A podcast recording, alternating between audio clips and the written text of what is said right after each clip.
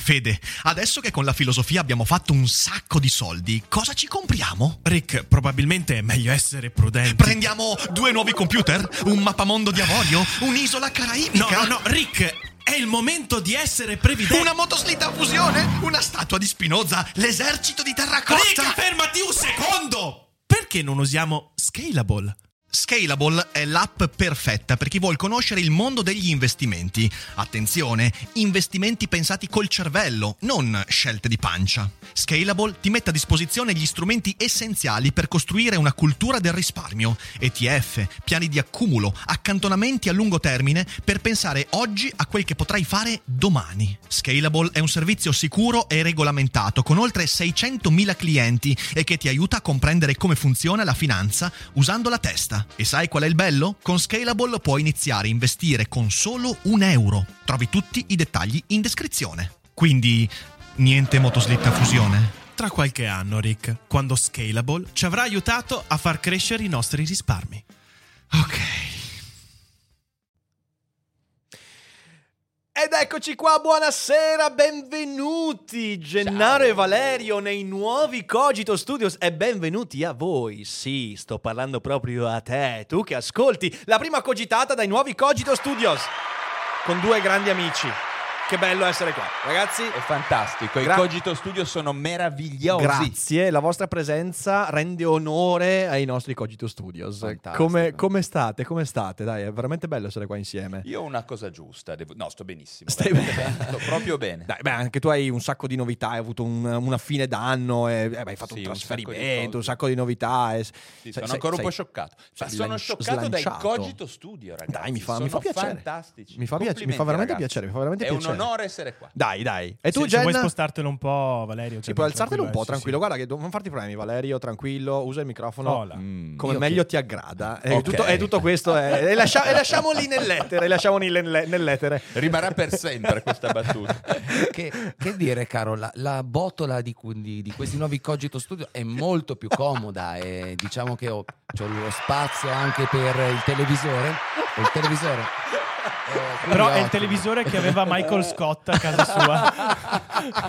Io credo che ci stiamo anche in due, probabilmente. Ci sta, ci sta. Beh, per, una migliore salute mentale. Comunque mi devo dirvi una cosa. State ridendo troppo. Secondo me, Ecco, secondo eh, me- eh. seco- la- allora, ragazzi, la vostra professionalità, seco- secondo il pubblico del web, ok? Gente che fa il vostro lavoro, anche il mio lavoro, tranquilli, dovrebbe essere serio. Dovrebbe parlare in modo cadenzato, con la voce bassa, preparata, sicura di sé. E invece voi qui che ridete, lui c'ha, c'ha- c'ha una maglietta poco acuta, seria. Che cosa sta acuta. succedendo? Cosa- do- dove è finita la professionalità? Bisogna eh? ridere dentro, Jenna, ricorda. Inside, Già- perché esatto. Noi silenziosi. Si Che poi in realtà come fai a fidarti di una persona che non ride mai se si fa il vostro lavoro? Perché tu sai che in qualche modo ride, ma ride in silenzio di te, al posto di ridere con te. Quindi in realtà secondo Questa è me... una persecutoria pesante.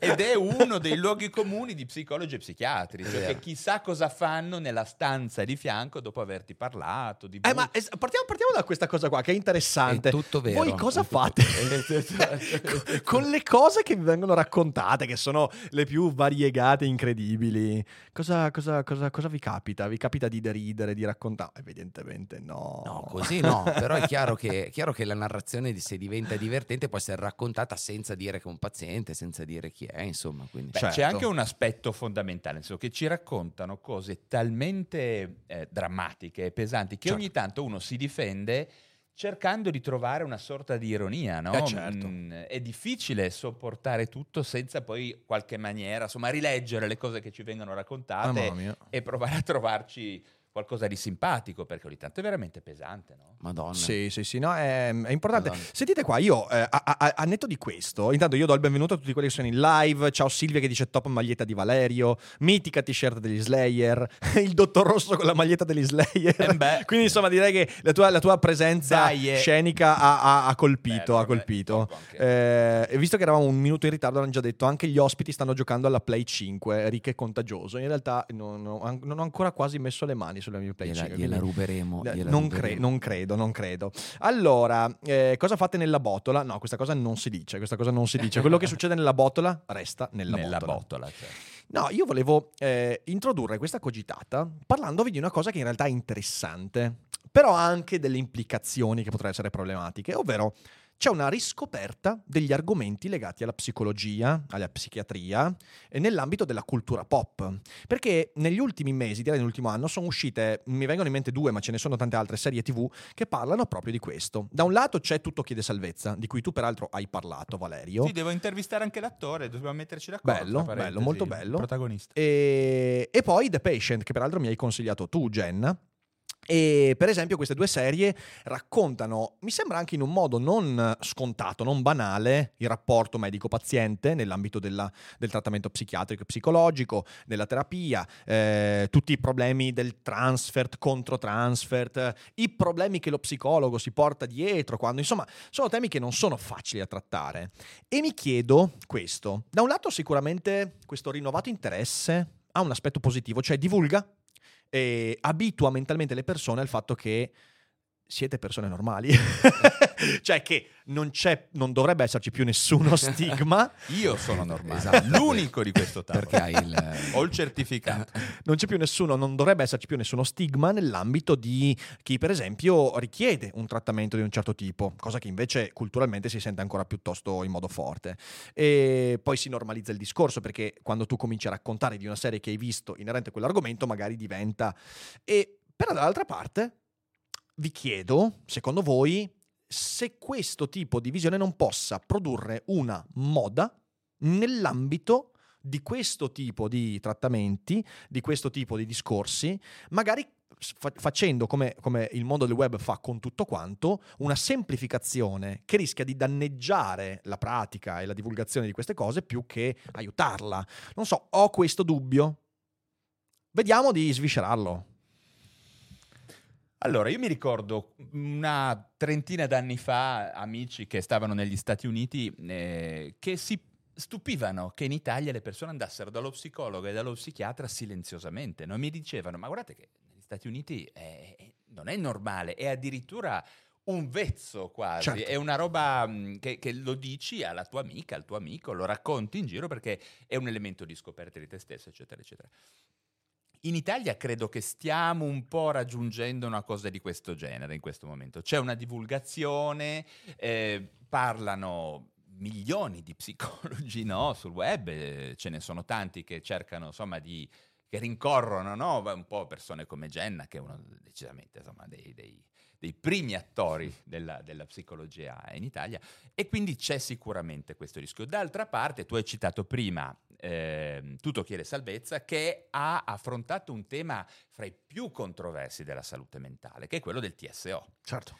Eh, io quando ho iniziato a fare il mio lavoro di divulgazione ho iniziato a parlare del TSO, del, del fatto che in alcuni momenti particolari, non come dicono i complottisti, che lo Stato prende chi dice le cose sbagliate e le rinchiude, quello è successo, è successo in Russia, è successo in altri contesti, è successo in realtà anche in Europa durante vari momenti storici, ma in Italia vi garantisco che non è mai successo che una persona venga fatta sparire tramite un TSO, anche perché richiede una serie di fogli, una serie di procedure. Vabbè, non, non- non Io ci sto provando da tempo con Fede, ma ancora non funziona, quindi non, oggi non c'è so. lo no. ma psichiatra. a pagamento io potrei mettermi a disposizione. Beh, Beh, e quindi questa cosa qua, il fatto che abbiano addirittura fatto una serie Netflix che inizia con un TSO, questo un pochino mi, ehm, mi fa piacere perché hanno un, diciamo, preriscaldato le persone a una cosa che è drammatica, che è problematica, ma, ma spesso è l'inizio del- Mm, della mm, salute di una persona, no? quando una persona riesce a recuperare proprio il benessere mentale.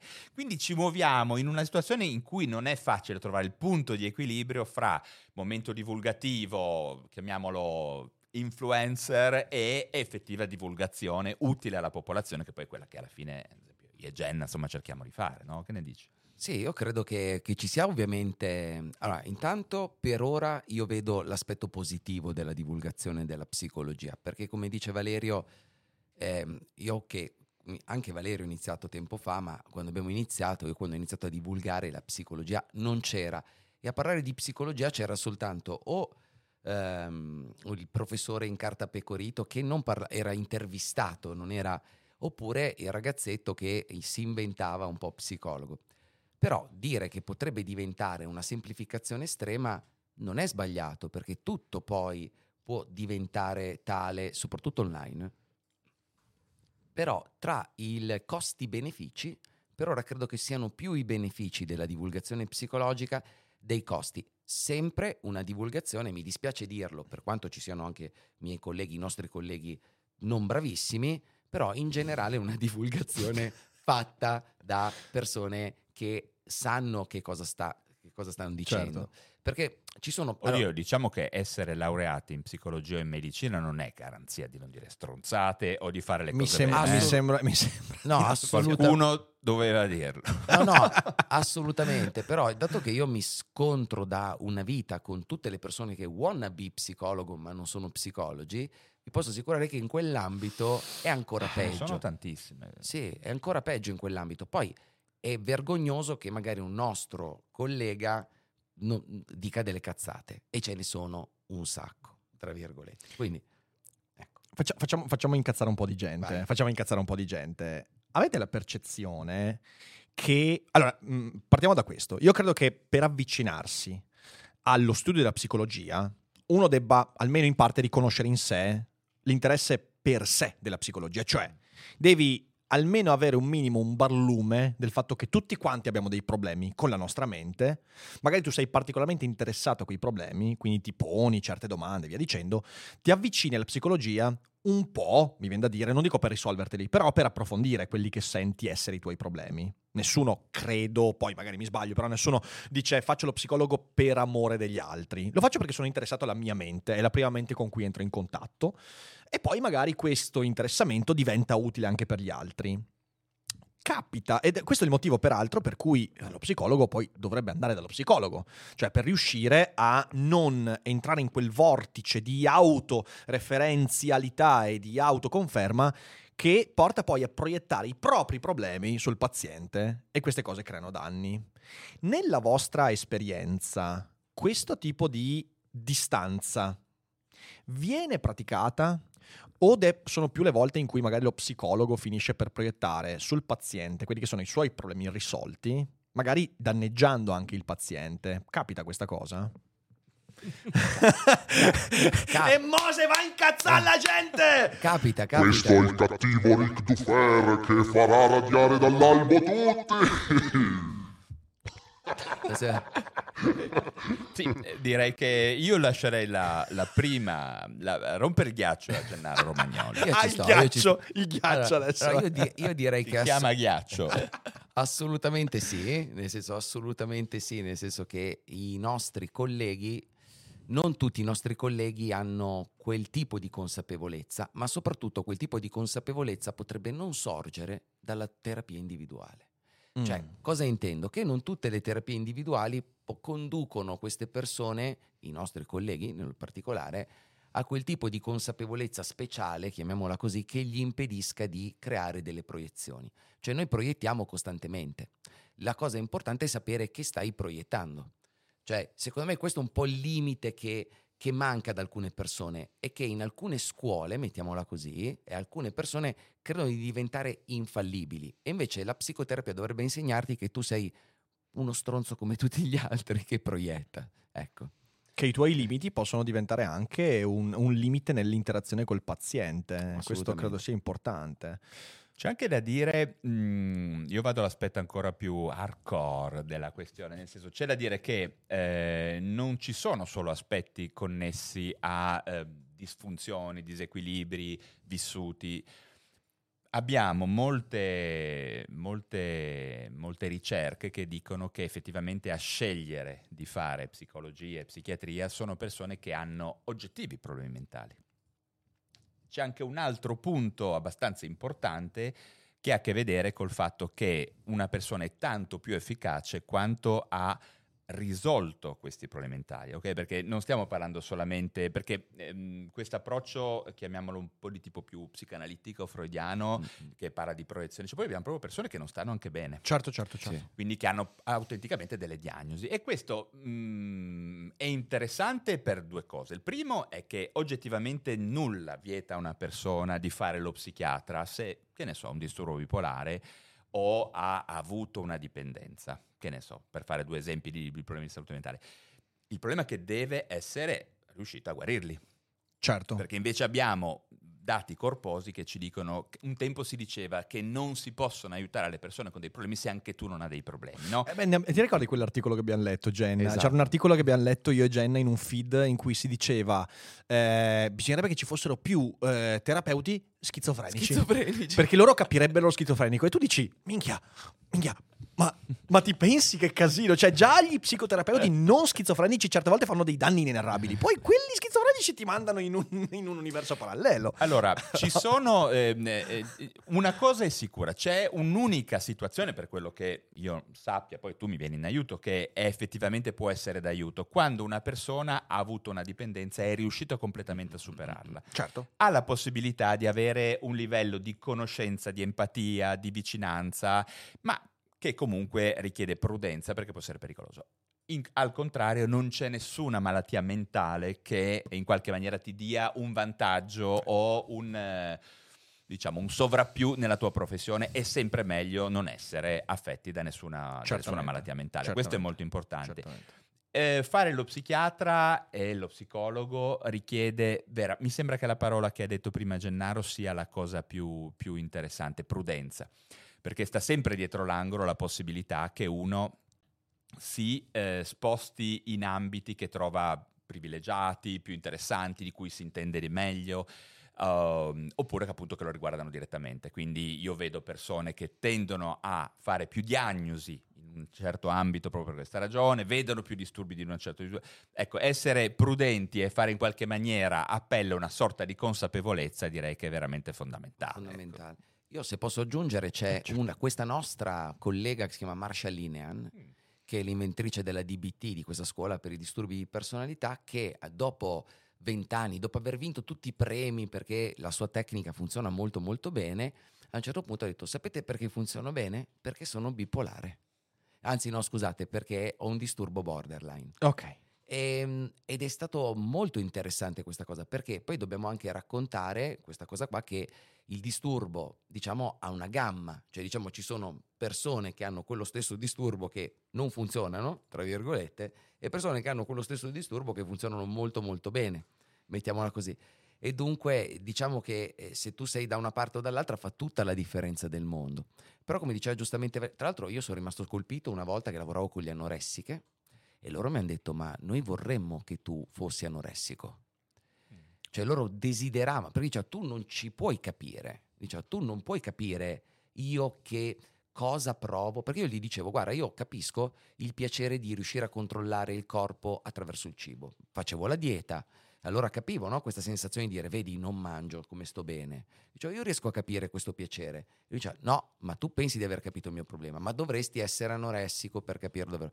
E qua è... Beh, un- lì, da Ecco, uno qui- psicanalista potrebbe parlare delle ore, Eh, perché sì. in realtà i disturbi dell'alimentazione sono il prototipo del disturbo in cui una persona non deve avere questo genere di problemi. Esattamente, assolutamente. Adesso su esattamente. questo torniamo. Io volevo soltanto prendere un secondo per ringraziare Federica, Mr. Bock, Francesco che hanno donato e si sono abbonati, hanno regalato abbonamenti, grazie mille. Ricordo sempre che durante le cogitate, io durante la cogitata non leggo le cose, quindi perdonatemi se non vi ringrazio quando vi abbonate. Alla fine verrete tutti citati, quindi grazie se vi abbonate, anzi abbonatevi che siamo quasi tornati a Abbonatevi. 2000 abbonamenti, quindi Abbonatevi. dannazione. Muovetevi e grazie anche a Bardify allora. Ma adesso torniamo a bomba perché Abbonatevi che non ci, ci deve dare... le- anche perché solo a 2000 abbonamenti Fede e Valeria cominciano a mangiare. Quindi, cioè, io ve lo dico, ragazzi, cioè, se non volete che muoiano Per di favore, fame- Gabo. Abbiamo, abbiamo de- abbiamo Eh, detto, non insomma, mi sembra abbiamo- Sono, sono dei magrissimi. nutriti, sono dei nutriti Ma ragazzi. smette- ma smettete, la smettete. Allora, allora, allora, torniamo a bomba su questa cosa qua perché questa è interessantissima. Quello che dici tu eh, e quello che ti è stato detto eh, contraddice uno dei principi fondamentali del metodo scientifico, che è il metodo, cioè tu non puoi pensare che ogni problema abbia la sua individuazione in colui che lo studia. Cioè non puoi pensare che per tracciare i confini di un problema e quindi capire come agire, tu debba aver vissuto per forza quel problema. Perché è impossibile. E allora Ecco il metodo. Il metodo è una efficace approssimazione statistica dell'ampio spettro delle questioni che il terapeuta va ad affrontare e tu grazie al metodo, non avendo vissuto in prima persona quella cosa, che come dicevi tu in alcuni aspetti è un bene non aver vissuto quella cosa, ti permette di fare l'astrazione necessaria a trattarlo. È che noi viviamo un'epoca in cui il concetto di metodo è messo sotto esame in modo fortissimo. Perché, per esempio, da un punto di vista ideologico, e noi lo sappiamo perché basta leggere il dizionario della psichiatria, quello statunitense, quello che viene aggiornato, il DSM. DSM, per esempio noi sappiamo dal DSM che c'è in corso una riforma fortissima di quell'espressione che tu hai usato, malattia mentale. Noi viviamo un'epoca in cui il metodo che ci permette di discriminare fra quella che è la normalità, ovviamente messa fra virgolette perché è una definizione molto ampia, e la malattia o il disturbo, viene, diciamo così, sfumata perché quando tu dici disturbo, malattia mentale, stai colpendo in prima persona degli individui che magari si sentono discriminati e via dicendo, e quindi in realtà c'è tutto questo discorso del dire il metodo in realtà è, vogliamo dire una parola pesante, patriarcale, il metodo è oppressivo, il metodo è in realtà il modo con cui degli individui che pensano di aver capito i problemi proiettano la propria gabbia concettuale su delle persone che diventano oppresse perché vengono definite come disturbate, malate, quando in realtà non è così. Questo, dal mio punto di vista, denota un enorme problema ideologico che va al cuore di quel concetto di metodo, perché il metodo è una necessaria astrazione, approssimazione che ti permette di agire su tante cose che tu non hai vissuto. Nella vostra pratica, questo problema lo avete vissuto?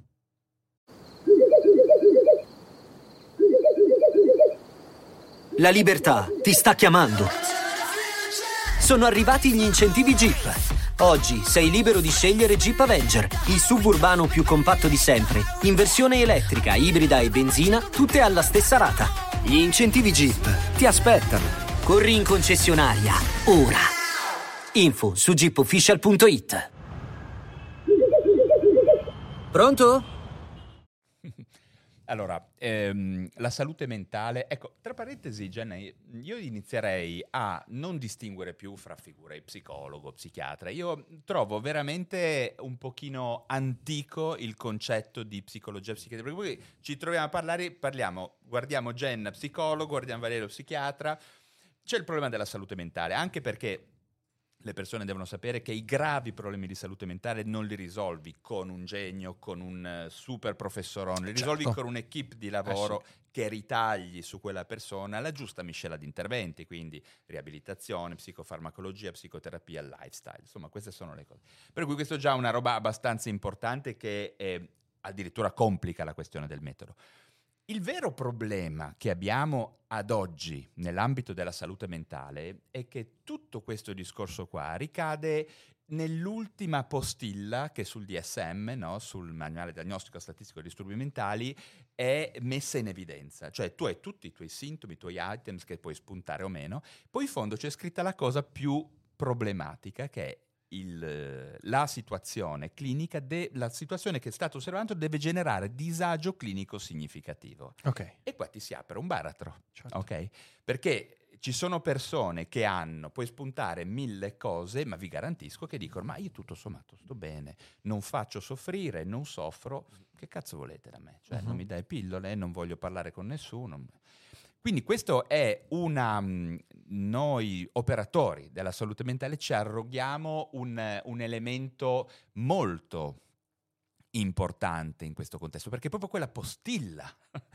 e ad oggi eh, non è possibile ehm, fare quello che in realtà in teoria e nel metodo è già presente. Cioè noi abbiamo la possibilità, la gente dice in psichiatria non puoi avere, la- non riconosci la lesione, non è vero. Noi abbiamo adesso la possibilità di arrivare a una ragionevole approssimazione, no?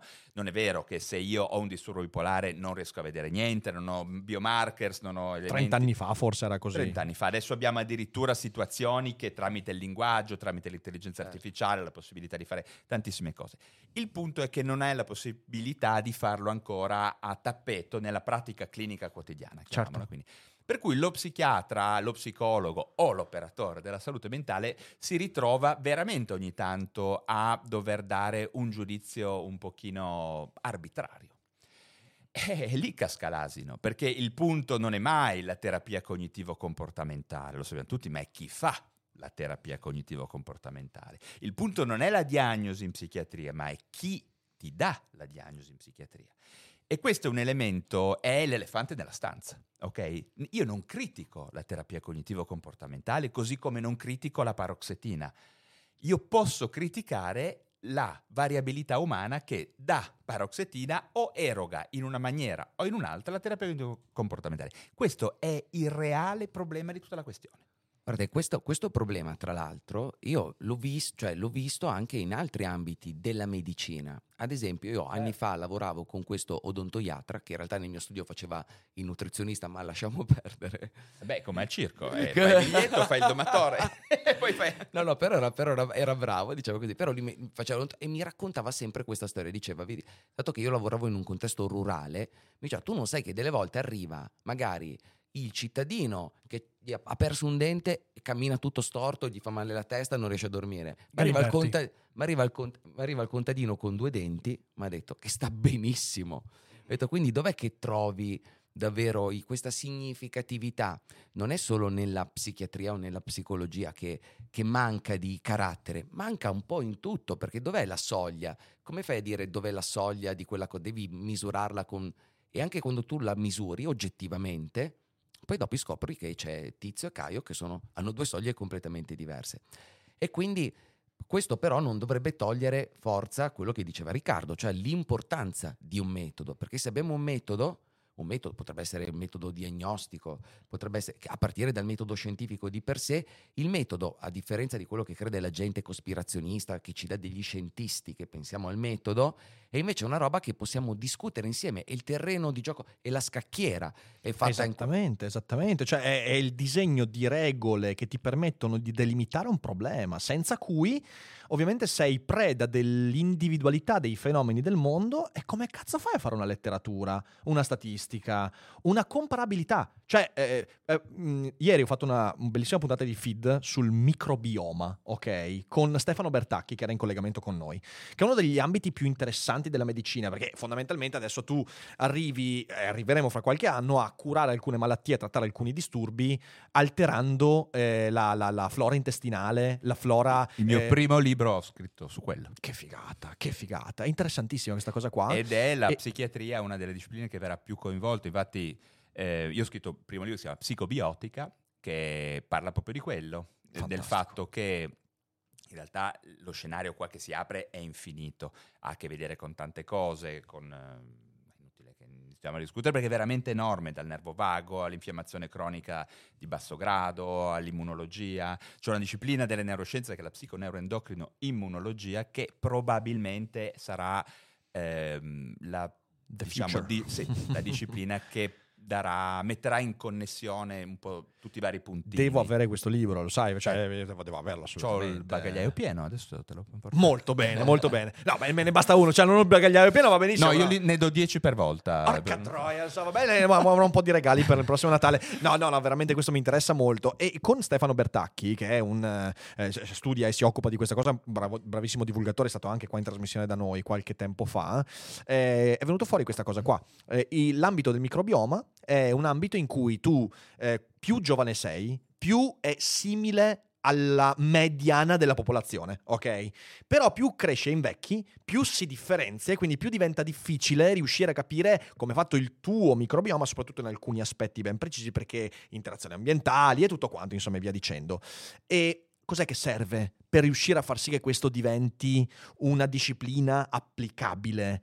Serve metodo, cioè serve un ambito statistico che delimiti. E ovviamente il metodo deve per forza sacrificare gli estremi della gaussiana, è, inevit- è il concetto stesso di metodo. E sacrificare non vuol dire che li lascio da parte, significa che forse alcuni interventi che vanno bene per la maggioranza vanno un po' meno bene per quella roba lì, ed è ciò che nessuno eh, ha divulgato bene durante il periodo della vaccinazione Covid, purtroppo. Ehm, Però questa cosa qua a me preoccupa perché mi rendo conto che sempre più persone con sempre più visibilità fanno un discorso contrario. Fanno il discorso del tipo, eh no, devi tenere conto empaticamente eh, delle sofferenze del singolo, che certamente, ma non nell'ambito della- de- dell'applicazione di un metodo, perché è un problema lì, capito? E si sacrifica la scientificità con l'empatia, che secondo me non è un buon baratto in alcuni casi. Questo è assolutamente vero. Nel campo della salute mentale, ma direi in tutta la medicina, però c'è una dimensione eh, che non è fuffarola, che è quella della relazione.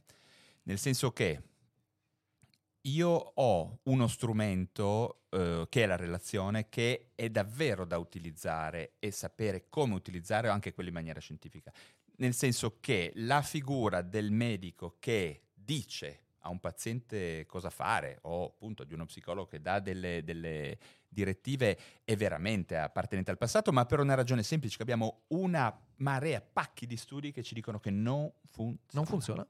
Nel senso che al giorno d'oggi l'OMS ci dice una cosa molto semplice, che quando io devo dare una terapia a Jenna, di qualche genere, io devo chiedere quali sono le sue eh, preferenze, le sue dimensioni etiche e non posso esimermi da fare questo, ma per una ragione semplice, io so qual è la cosa che potrebbe funzionare meglio, ma lui non la farà probabilmente. Ok? Quindi quando avremo anche il farmaco perfetto, l'intervento terapeutico perfetto, dovremo fare in modo, a meno che non decidiamo che il medico sia un costante trattamento sanitario obbligatorio, dovremmo fare in modo che le persone riescano a arrivare a un punto comune, un punto di equilibrio tramite la relazione. Certo. Perché abbiamo visto che non funziona diversamente, cioè c'è un dropout della terapia banalmente farmacologica, ma più del 60%. Apri qualunque libro di medicina interna, non di psichiatria, eh, perché medicina non le prende nessuno.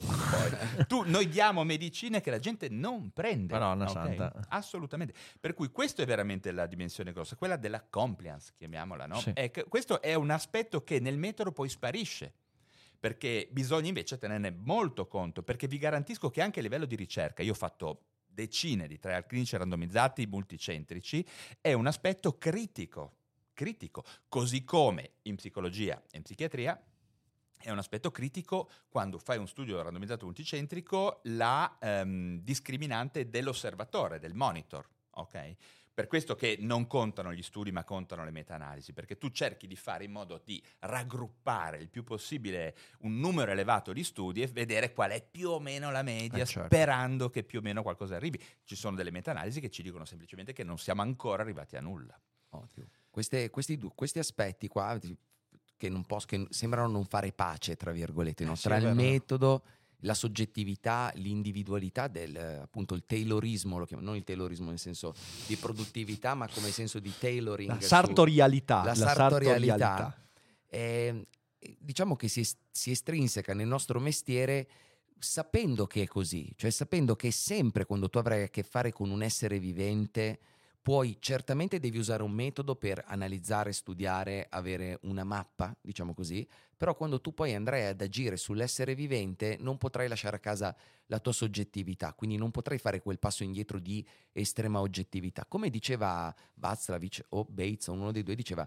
Non, io- non mi a caso che Jenna butta così. sì, non mi a caso. tutti- Quelli con la W li adoro, Jenna. Eh, ok. Vislavsov. Va- Va- Václavic e, e, e Bateson, eh, che sono tra l'altro della stessa scuola di, di Ma non Palo Alto. Vaslavic. Václav- ma boh, non lo so.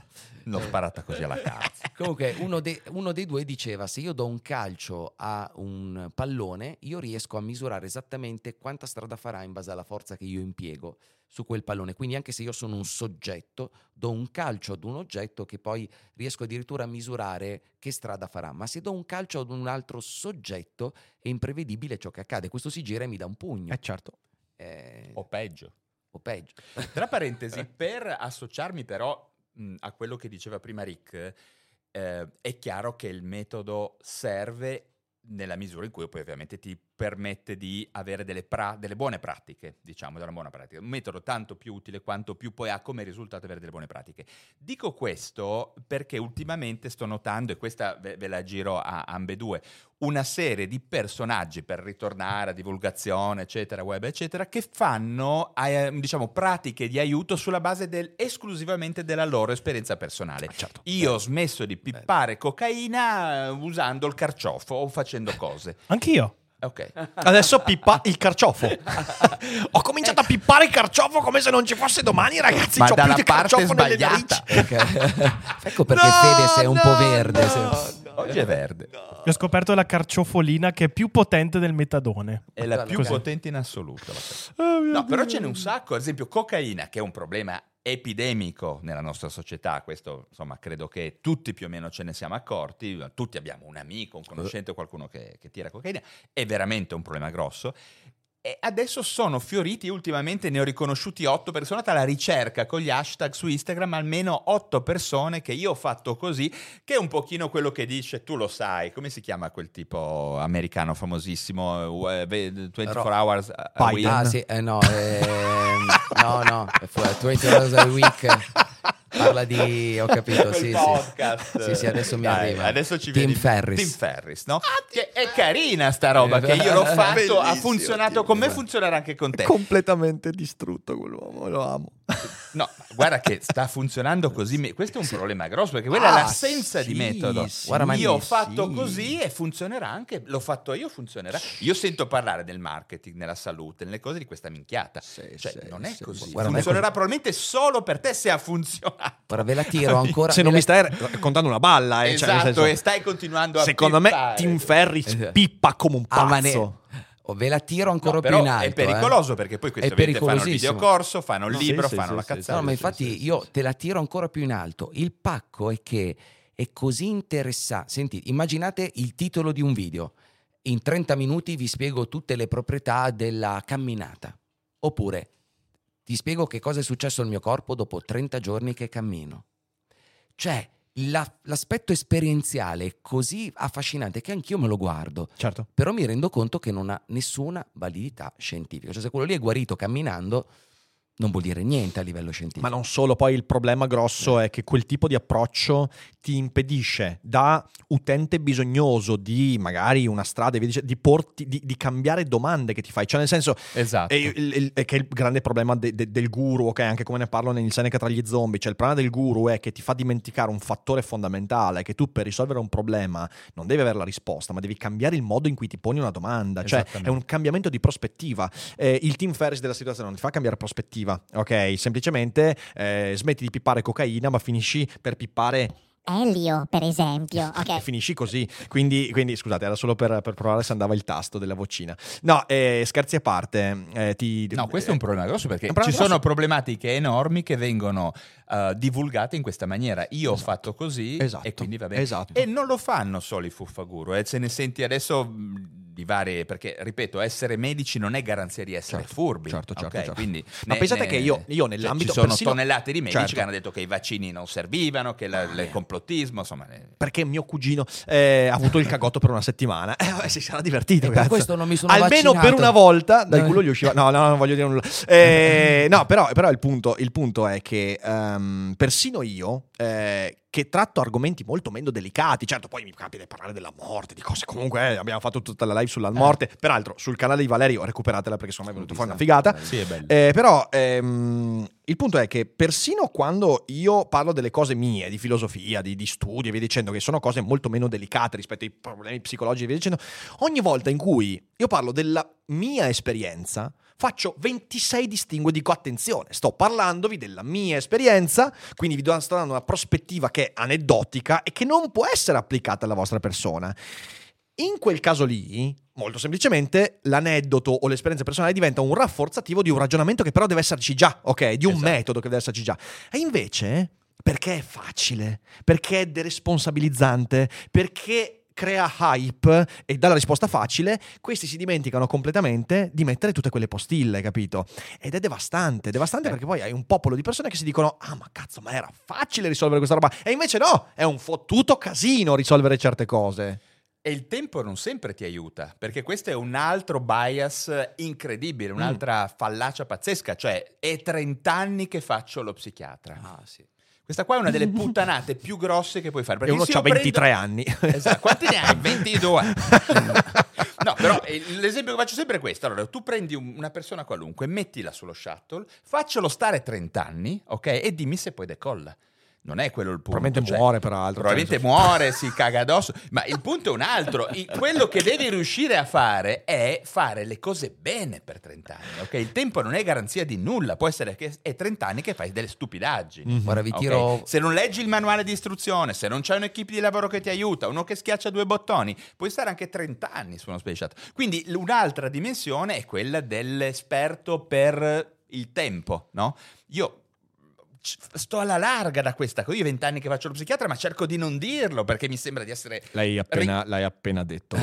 Cioè, già vorrei farti notare che l'hai appena detto. Devo l'hai fare cose col detto. microfono. no, no, no, no. Lascia stare il microfono. Buonasera, buonasera. Facciamo No, un però po' di hai capito, cioè, ma scherziamo, ve il sì. tempo. Ma comunque io ho degli, spec- ci sono degli specializzandi, dei giovani psichiatri che sono dei fulmini di guerra, non vuol dire niente. Poi Guarda- devono stare lì a faticare perché c'è quello che è 30 anni che fa stronzate. Quando vedi persone bravissime che un anno che lavorano e che sono messi a fatica, no? Certo, che certo. non hanno l'autorevolezza. Ma C'è, scherziamo. c'è una ricerca interessantissima. Scott D. Miller, un altro nome inventato come Václav Benson. Questo è Eh, proprio nome inventato, non me lo ricordo Cioè, mica mia. E questo qua ha fatto tutto uno studio sulla pratica deliberata. Lui praticamente ha detto: se tu sono 20 anni che fai lo, lo psicologo, an- dal, dal primo anno dopo la specializzazione c'è un declino dell'efficacia.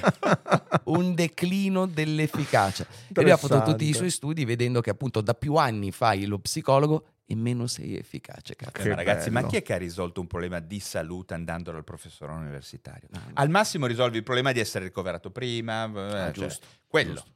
Sì, sì, sì, sì. Ma ragazzi, cioè, io consiglio a tutti di andare da uno specialista appena specializzato, da uno psicologo appena specializzato. Giovane, giovane. Ma scherziamo, ma subito da un giovane, ma di cosa stiamo parlando? Cioè, Quindi tu dici che, dici che nell'ambito di, questo, di, di questa pratica eh, l'esperienza rischia addirittura di essere controproducente? Allora, Perché è- è l'esperienza interessante. è un aspe- a mio parere un aspetto importante, ma non è di per sé alcuna forma di valore.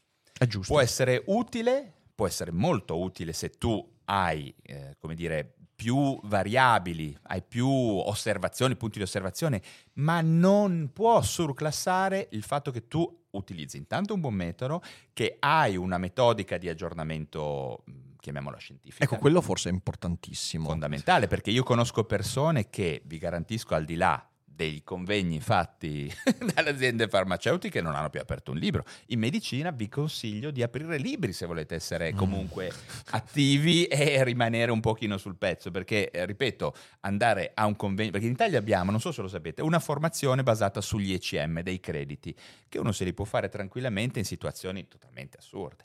Quindi bisogna leggere dei libri. Convegni bisogna- in cui al posto dei convegni ci sono le orge, Ma tipo... no, non so, vabbè, roba- quello non credo.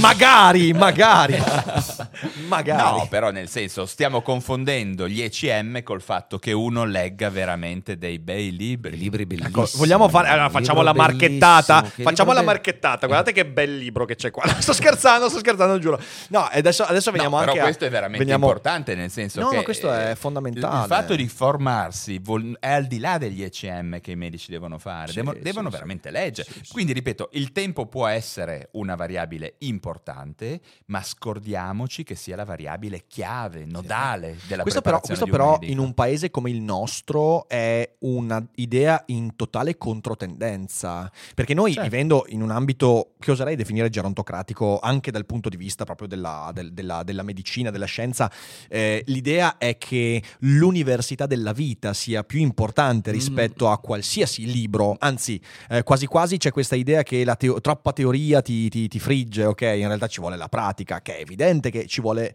una, diciamo così, un giusto Un equilibrio, un punto certo. di equilibrio.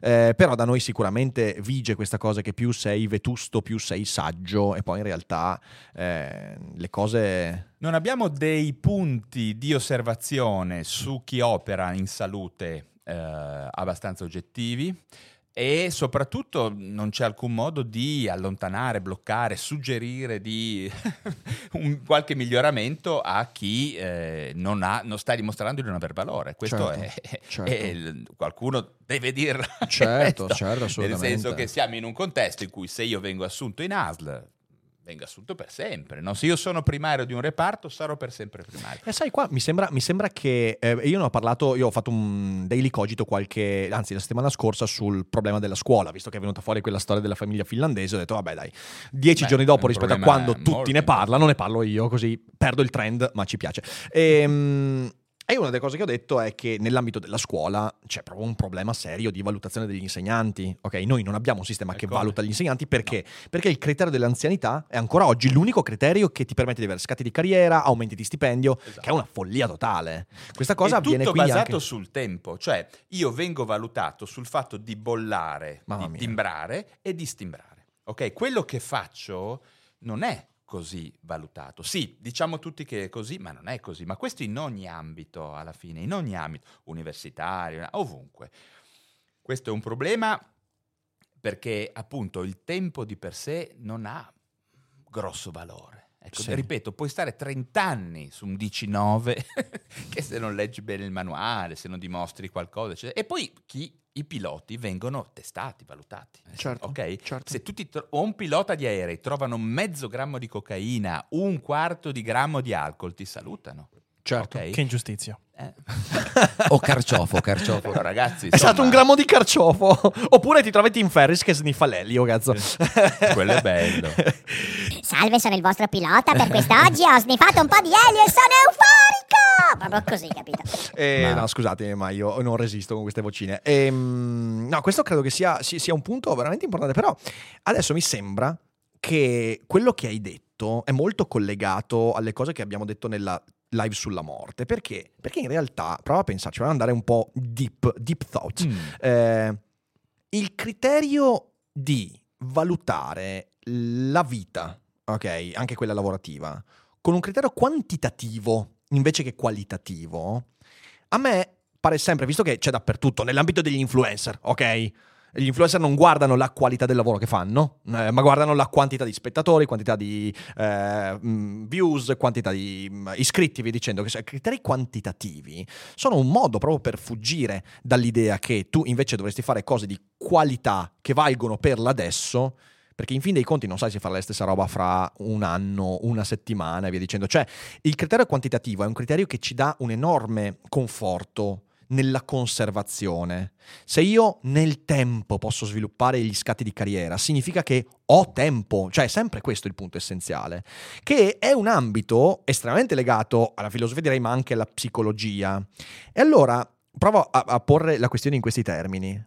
Non vi sembra che nell'ambito della popolarità, nell'ambito del lavoro sul web, si stia veramente in qualche modo manifestando una, passatemi il termine, poi parliamo, una psicopatia collettiva in cui il quantitativo riesce sempre ad averla meglio sul qualitativo, in cui la proiezione riesce sempre ad averla meglio su quella che viene chiamata autenticità e via dicendo, ma almeno sull'onestà intellettuale. E infatti continuano a fioccare truffe, bugie, menzogne e non c'è più nessuno che comincia a dire, oh ragazzi, ma scusate, questa, questa è veramente una psicopatia di massa. Io ve lo dico, sono sette anni che lavoro in questo campo, sette anni che incontro influencer, creatori di contenuti, agenzie, manager e mi accorgo che la che è una psicosi di massa devastante in cui si usa questo mondo per proiettare, nascondendo anche a se stessi dei problemi immani.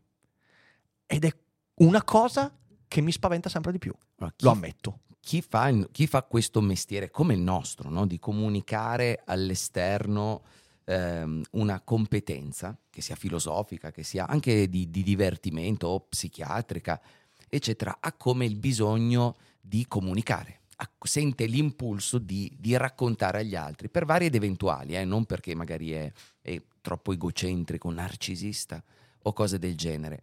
Questa faccenda fa sì che le persone che fanno un mestiere come quello del- dell'influencer abbiano una voglia matta di comunicare, che siano cose intelligenti o che siano stronzate megagalattiche. Mm-mm. E il loro desiderio di comunicare li porta a volte a rendere le cose non intelligenti estremamente interessanti, creando così delle bolle di delle illusioni di competenza, potremmo dire così, che creano questa psicosi. Anche i nostri due libretti potrebbero essere visti così, cioè tutti gli esperti del passato direbbero voi due scrivete libri perché avete i numeri sui social Mhm. e non perché siete bravi a fare quello che, che fate, tra virgolette. E qua vedete come si inserisce, tra virgolette, questa malattia della quantità anche all'interno di una qualità importante, perché sia io che Rick, tra virgolette, probabilmente avremmo scritto libri al di là dei social. Ma infatti ho scritto il primo libro prima di aprire il canale YouTube, quindi cioè, nel idem, senso è- id- cioè, qu- quindi c'è proprio questa inserzione, tanto che a un certo punto non si capirà più, tra virgolette, dov'è che la quantità non diventa qualità. Certo. Eh, Certo, che poi è sempre stato così, mi verrebbe nell'ambito dei libri, penso soltanto nell'Ottocento ci sono tantissimi scrittori di altissimo livello, tipo Victor Hugo ha cominciato scrivendo per delle gazzette, dei... quindi nel senso e con quella popolarità poi ha scritto i suoi grandi romanzi, cioè ci sono tantissimi esempi così. Quindi quello che dici è, ed è corretto, non è che si tratta di eliminare la quantità, è che la quantità dovrebbe essere sempre subordinata alla qualità, che se volessimo tradurlo in termini anche proprio, mi verrebbe di dire, personali, interiori, psicologici, è la mia intenzione ha il, eh, ha il diciamo così, ha la precedenza sulla popolarità, sulla visibilità. Cioè io faccio delle cose perché ho il desiderio di farle, non perché il mio pubblico mi chiede di farle. Nell'ambito invece della produzione di web, della produzione di contenuti web, questo è totalmente rovesciato, perché la stragran parte delle persone che lavorano in questo campo credono di sapere cosa il pubblico vuole, che già quello è una psicosi interessante, c'è un fantasma un incredibile. di- Eh, e quindi si adegua a ciò che almeno un segmento del pubblico sembra volere, ok? E questo crea, secondo me, delle distorsioni devastanti che poi si traducono nel fatto che noi viviamo dei mesi in cui streamer, influencer, creatori di contenuti stanno tutti andando in burnout, tutti stanno perdendo motivazione, tutti stanno perdendo eh, contatto con quelle intenzioni, tutti stanno mollando. È una roba pesante. La domanda è: avete mai avuto, senza ovviamente fare nome, degli influencer come persone, diciamo così, da. da, da, da, da- vi è mai capitato un influencer che vi dicesse dammi una mano? A parte me, ovviamente, io sono qua, cioè voi mi state facendo una consulenza psichiatrica, Sì, evidentemente. però tu sei sempre venuto gratis, quindi non ti conto. Eh no, ascolta, ascolta, cioè nel senso, adesso no, non, No, non entriamo mi in questo. hai mai dato una lira, sia- anzi io c'ho già Marilu, cioè mia moglie che te poi alla fine... Dannazione. Adesso che sta compilando Lo delle sapevo, lo fatture, sta- sapevo, lo sa- che batte cassa, dici. Ma io ho seguito, mh, ehm, sì, ho seguito degli influencer, ho seguito anche delle persone, diciamo, mh, in ambito, insomma, chiamiamoli personaggi noti. ok. Ehm, devo dire che questo aspetto c'è. Sì. Ehm, nel senso che questa è una professione che non ha, eh, che non lascia strascichi sulle- su, su- su chi la, su- su chi la esercita. E gli aspetti ehm, che appunto di, di narcisismo sono alle volte anche un pochino, perché ripeto, io non ho particolare mh, preconcetto, no? il narcisismo di fatto può essere anche considerato insomma il Sano. motore no? dell'autostima, Certo. di molte cose interessanti. Eh, però eh, quando ehm, si inizia a vivere eh, diciamo grosse espansioni del canale oppure quando si inizia a essere molto molto sotto gli occhi quindi quando le persone si iniziano ad aspettare una certa produzione di contenuti continuativa e quindi c'è- quando c'è questa pressione qua ehm, devo dire che alcune persone effettivamente hanno avuto dei problemi. Io sto parlando anche nell'ambito, ad esempio, musicale, ehm, dove ci sono pressioni anche molto forti, specialmente ultimamente, perché poi ormai i musicisti stanno diventando abbastanza degli influencer, no? da un certo punto di vista. Ehm, io ho visto persone andarci veramente sotto, per dirla in termini tecnici. Eh, non so se a te è successo, hai mai seguito qualcuno. Sì, sì, sì. Addirittura eh, io avevo sentito una proposta fatta da, da un po' di persone, quella di fare una sorta di gruppi di aiuto fra chi produce contenuti, quindi proprio per avere- tenere un pochino in bolla, tenere un pochino in Certo. quadro la questione. E non credo che sia una cosa sbagliata, una sorta di mega giga gruppo di auto mutuo aiuto non sarebbe, non sarebbe una stupidaggine, ecco. Ma almeno, almeno una cosa, anche perché sai, ehm, eh, questo lavoro, questo, questo ambito qua, io mi accorgo che è bazzicato da tante persone molto molto giovani, ok? Io questa l'ho detta spesso, io per fortuna prima di fare quello che, fa- che- che sto facendo ho fatto tante esperienze lavorative, di cui una anche eh, a medio termine, perché ho lavorato comunque quattro anni e mezzo nel campo precedente, ehm, e questo mi ha un po' allargato le spalle da tanti punti di vista, mi ha dato consapevolezze e via dicendo, però mi rendo conto che tantissime persone che fanno questo mestiere lo fanno come primo lavoro, eh, è un lavoro pionieristico ancora, eh, in cui è difficile trovare qualcuno da seguire. Al massimo puoi trovare qualcuno da imitare, ma imitare non è una buona cosa in questo mestiere, perché devi veramente trovare la tua dimensione. E Io direi che devi fuggire da chi ti insegna a pagamento. peraltro, peraltro, assolutamente, assolutamente. È un problema. E, mm, e sono spessissimo persone molto fragili. Cioè io mi sono stupito in questi anni quanto eh, ci sia una sorta di pattern nelle persone che hanno un'enorme visibilità. Sono tantissime persone che ti dicono, per esempio, io ho paura del mio pubblico. Ragazzi, avete idea di quanta gente mi dice io non faccio certe cose perché ho paura della reazione del pubblico? Eh, che ti dicono ti fanno capire fra le righe, magari non, non lo dicono in modo netto, però eh, che si sono stancate di quello che fanno. Eh, vi parlo di gente che ha milioni di iscritti, ok? Stancate di quello che fanno, però non hanno il coraggio di smettere. Perché hanno conquistato qualcosa di cui non hanno un'immagine chiara, perché è una Sì, cosa vero. molto molto sfumata, e hanno sempre il terrore che non capendo quello che hanno conquistato, eh, non capiscono il modo di perderlo e quindi sono immobilizzati. Ci sono tutte queste problematiche qua e mi rendo conto quanto ci sia bisogno di raccontarle, farle raccontare e anche di essere onesti e dire ragazzi, questo lavoro qua, se non sei un attimo preparato psicologicamente, ti spalanca le porte dell'inferno. Letteralmente. C'è anche un aspetto che ehm, stavo pensando, in realtà qualche mese fa ci pensavo perché ho avuto un problema di accesso ad esempio al mio canale, no? E ehm, stavo pensando che molte persone affidano alle piattaforme veramente la loro vita. Senso che se YouTube decide di chiuderti il canale, no? Perché questa roba non gli piace, o perché ne so, cioè per sbaglio, o ti Per la hackerano, malletta degli Slayer. per la maglietta degli Slayer. cioè, ecco, eh, questo è veramente una roba che credo che alcune persone si sentirebbero scippate di un'identità. di- Mamma mia. no, un te- uno faceva questo per essere libero. Ragazzi, io ho no? avuto in trasmissione eh, Sdrumox, Sì. ok, Daniele, che è stato, lui è stato bannato da Twitch Mm. eh, e nel momento in cui stava diventando uno degli streamer più seguiti, lui ha, eh, faceva goliardia, cosa del genere, ha fatto una battuta infelice, poi è venuto fuori che non era esattamente quello il motivo, era tanti altri, è stato bannato da Twitch, ha fatto sei mesi in cui non sapeva se sarebbe stato riammesso o meno, lui a distanza di tre anni da questa cosa ancora oggi ne parla tantissimo, è molto Scioccato, occupato insomma. ed è stato uno shock enorme. Persona giovane di nuovo, ehm, anche molto simpatico, molto, mo- molto- con un grado di fragilità particolare. Ah, mi rendo conto che questo qua cioè, serve veramente. Non, n- non serve eh, qualcuno che ti dica come fare questo lavoro, serve qualcuno che ti dica come non venire distrutto da questo lavoro. Infatti quello che prima dicevamo che chi fa questo lavoro sente il desiderio di comunicare, solitamente chi sente il desiderio, adesso generalizzando alla grande, chi Sì. sente il desiderio di comunicare lo fa perché desidera che un pubblico lo acclami in una qualche misura, Certo. tu- tutti noi. Però se poi la tua autostima, chiamiamola autostima, dipende dall'acclamazione di un pubblico, ecco che ti bruci. Lì, eccola lì. È, que- è quello il punto, capito? È, è il problema dell'adulazione. Cioè, quando tu sostituisci i criteri, vedi, perché la filosofia a qualcosa serve ancora, perché di questa roba qua ne parlava veramente Seneca duemila anni fa.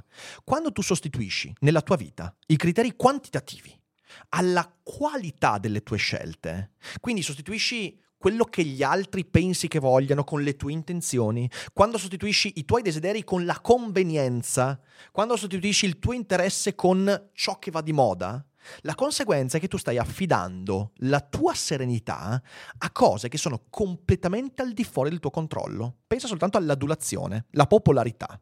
Questo criterio effimero, perché sei popolare, perché fai qualcosa che va di moda, quella roba, come ti è arrivata, così ti verrà tolta. Succede da sempre. E Seneca dice a Lucilio, attento, fai la fatica delle tue intenzioni, fai la fatica dei tuoi desideri, perché altrimenti desidererai di non aver fatto certe scelte. Ed è veramente così. E mi rendo conto che non solo questa roba veniva ripetuta duemila anni fa, ma ancora siamo gli stessi stronzi che non ascoltano certe cose sagge, ma oggi è centuplicata da questo mondo in cui l'adulazione domina tutto. Domina. amo essere. E attenzione, a me piace quando la gente mi ferma per strada e mi fa: Fai un buon lavoro, bello, ok. Però quando la gente mi ferma e mi fa: Ah, idolo, bellissimo, io dico: No, vecchio, no. Sono uno di, quei gua- di cui guardi i video. Sono contento che ti piacciono, ma no, idolo per piacere. E compra il mio libro. di- Perché l'ho fatto?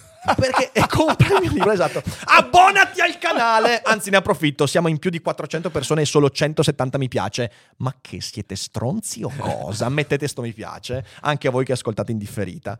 Eh, e poi abbonatevi. Comunque, no, dicevo, quando io ho fatto questo esercizio, perché ho compreso che eh, se vuoi sostenere il peso degli haters, io ho una certa quantità di haters che mi seguono da un po' di Sì, ho tempo. visto. Come? Eh, eh, so, io penso di essere archetipi- archetipicamente collegato a quello che ti mette la testa nel cesso alle medie. Credo, credo sia così. Comunque, dicevo, eh, per sostenere il peso di quelli che ti insultano ogni giorno, io ho capito che devi frenare l'adulazione. Cioè, se tu ti lasci andare l'adulazione, se tu ti lasci investire da quella bellissima ventata di yeah, grande idolo e via dicendo, bellissimo, eh? Quando poi arriva quello che dice sei un coglione, gli darai la stessa importanza. E allora, se riesci a frenare il sentimento positivo scatenato dall'adulazione, se non cerchi spasmodicamente quella roba lì, quando arriverà il coglione che ti dice coglione, dire, ma sti cazzi. E questo è molto importante. C'è un aspetto anche che stavo immaginando adesso su noi tre, eh, che non credo sia secondario e poco importante, nel senso che Gennaro è uno psicologo, cioè ha fatto un percorso per eh, diventare psicologo, ha fatto attività cliniche, eccetera. Tu sei un filosofo, hai fatto degli studi per arrivare a quel punto, hai lavorato, io sono un medico, ho fatto attività... Ecco. Diciamo che questa identità a noi non ce la scippano. ok? No, no, no. Io, se domani mi chiudono il canale YouTube, a me non me ne frega, detto sinceramente, non me ne frega Ma un sì, cazzo. cioè, sì. Io resto un medico, quello che voglio fare. Certo, probabilmente ne apro un altro che mi fa piacere divulgare, mi fa piacere essere d'aiuto alle persone. Eh, questa è una cosa importante perché poi ci sono quelli che fanno i filosofi, ci sono quelli che fanno gli psicologi quelli che fanno i medici. Questo è veramente affidare a un locus esterno no, di autostima una cosa che non hai dentro di te. E questo è un consiglio che darei alle persone, cercare di eh, sembrare e di essere quello che si è veramente. Se vuoi fare lo psicologo, cazzo, devi prendere, non ci sono, cioè, non è che se inizi a leggere il libro rosso di Jung poi sei uno psicologo. Cioè, No, devi- decisamente. Anche il libro Anche- sbagliato. per esatto, esatto. Cioè, nel senso, Anche un po' male divertente. dopo, è cioè. è, là perché, è là perché secondo me è un Però ci bell'esempio di autoanalisi. perso- esatto, ci sono persone che appunto ne fanno di tutti i colori, come sappiamo. Perché poi, ripeto, quando ti occupi di salute, no, decidi che tu, perché hai superato la dipendenza dalla cocaina, sei la persona che può aiutare chi ha superato, che, che vuole- eh, stai sbagliando. Quindi in questo senso qua è veramente eccessivo affidare all'acclamazione, ai follower, ai like, una identità immaginata che in realtà non ti appartiene, ma No. perché non hai fatto un percorso che richiede degli sforzi, e del- de- Eh delle intenzioni focalizzate nel corso Certo, del tempo, eccetera. certo. Quindi questo probabilmente a noi, certo, ci dispiacerebbe se ci chiudessero i nostri canali, eccetera. Eh, Io faccio prostituire fede, non c'è problema, non c'è problema. Anzi, probabilmente guadagneremo di più. Ancora.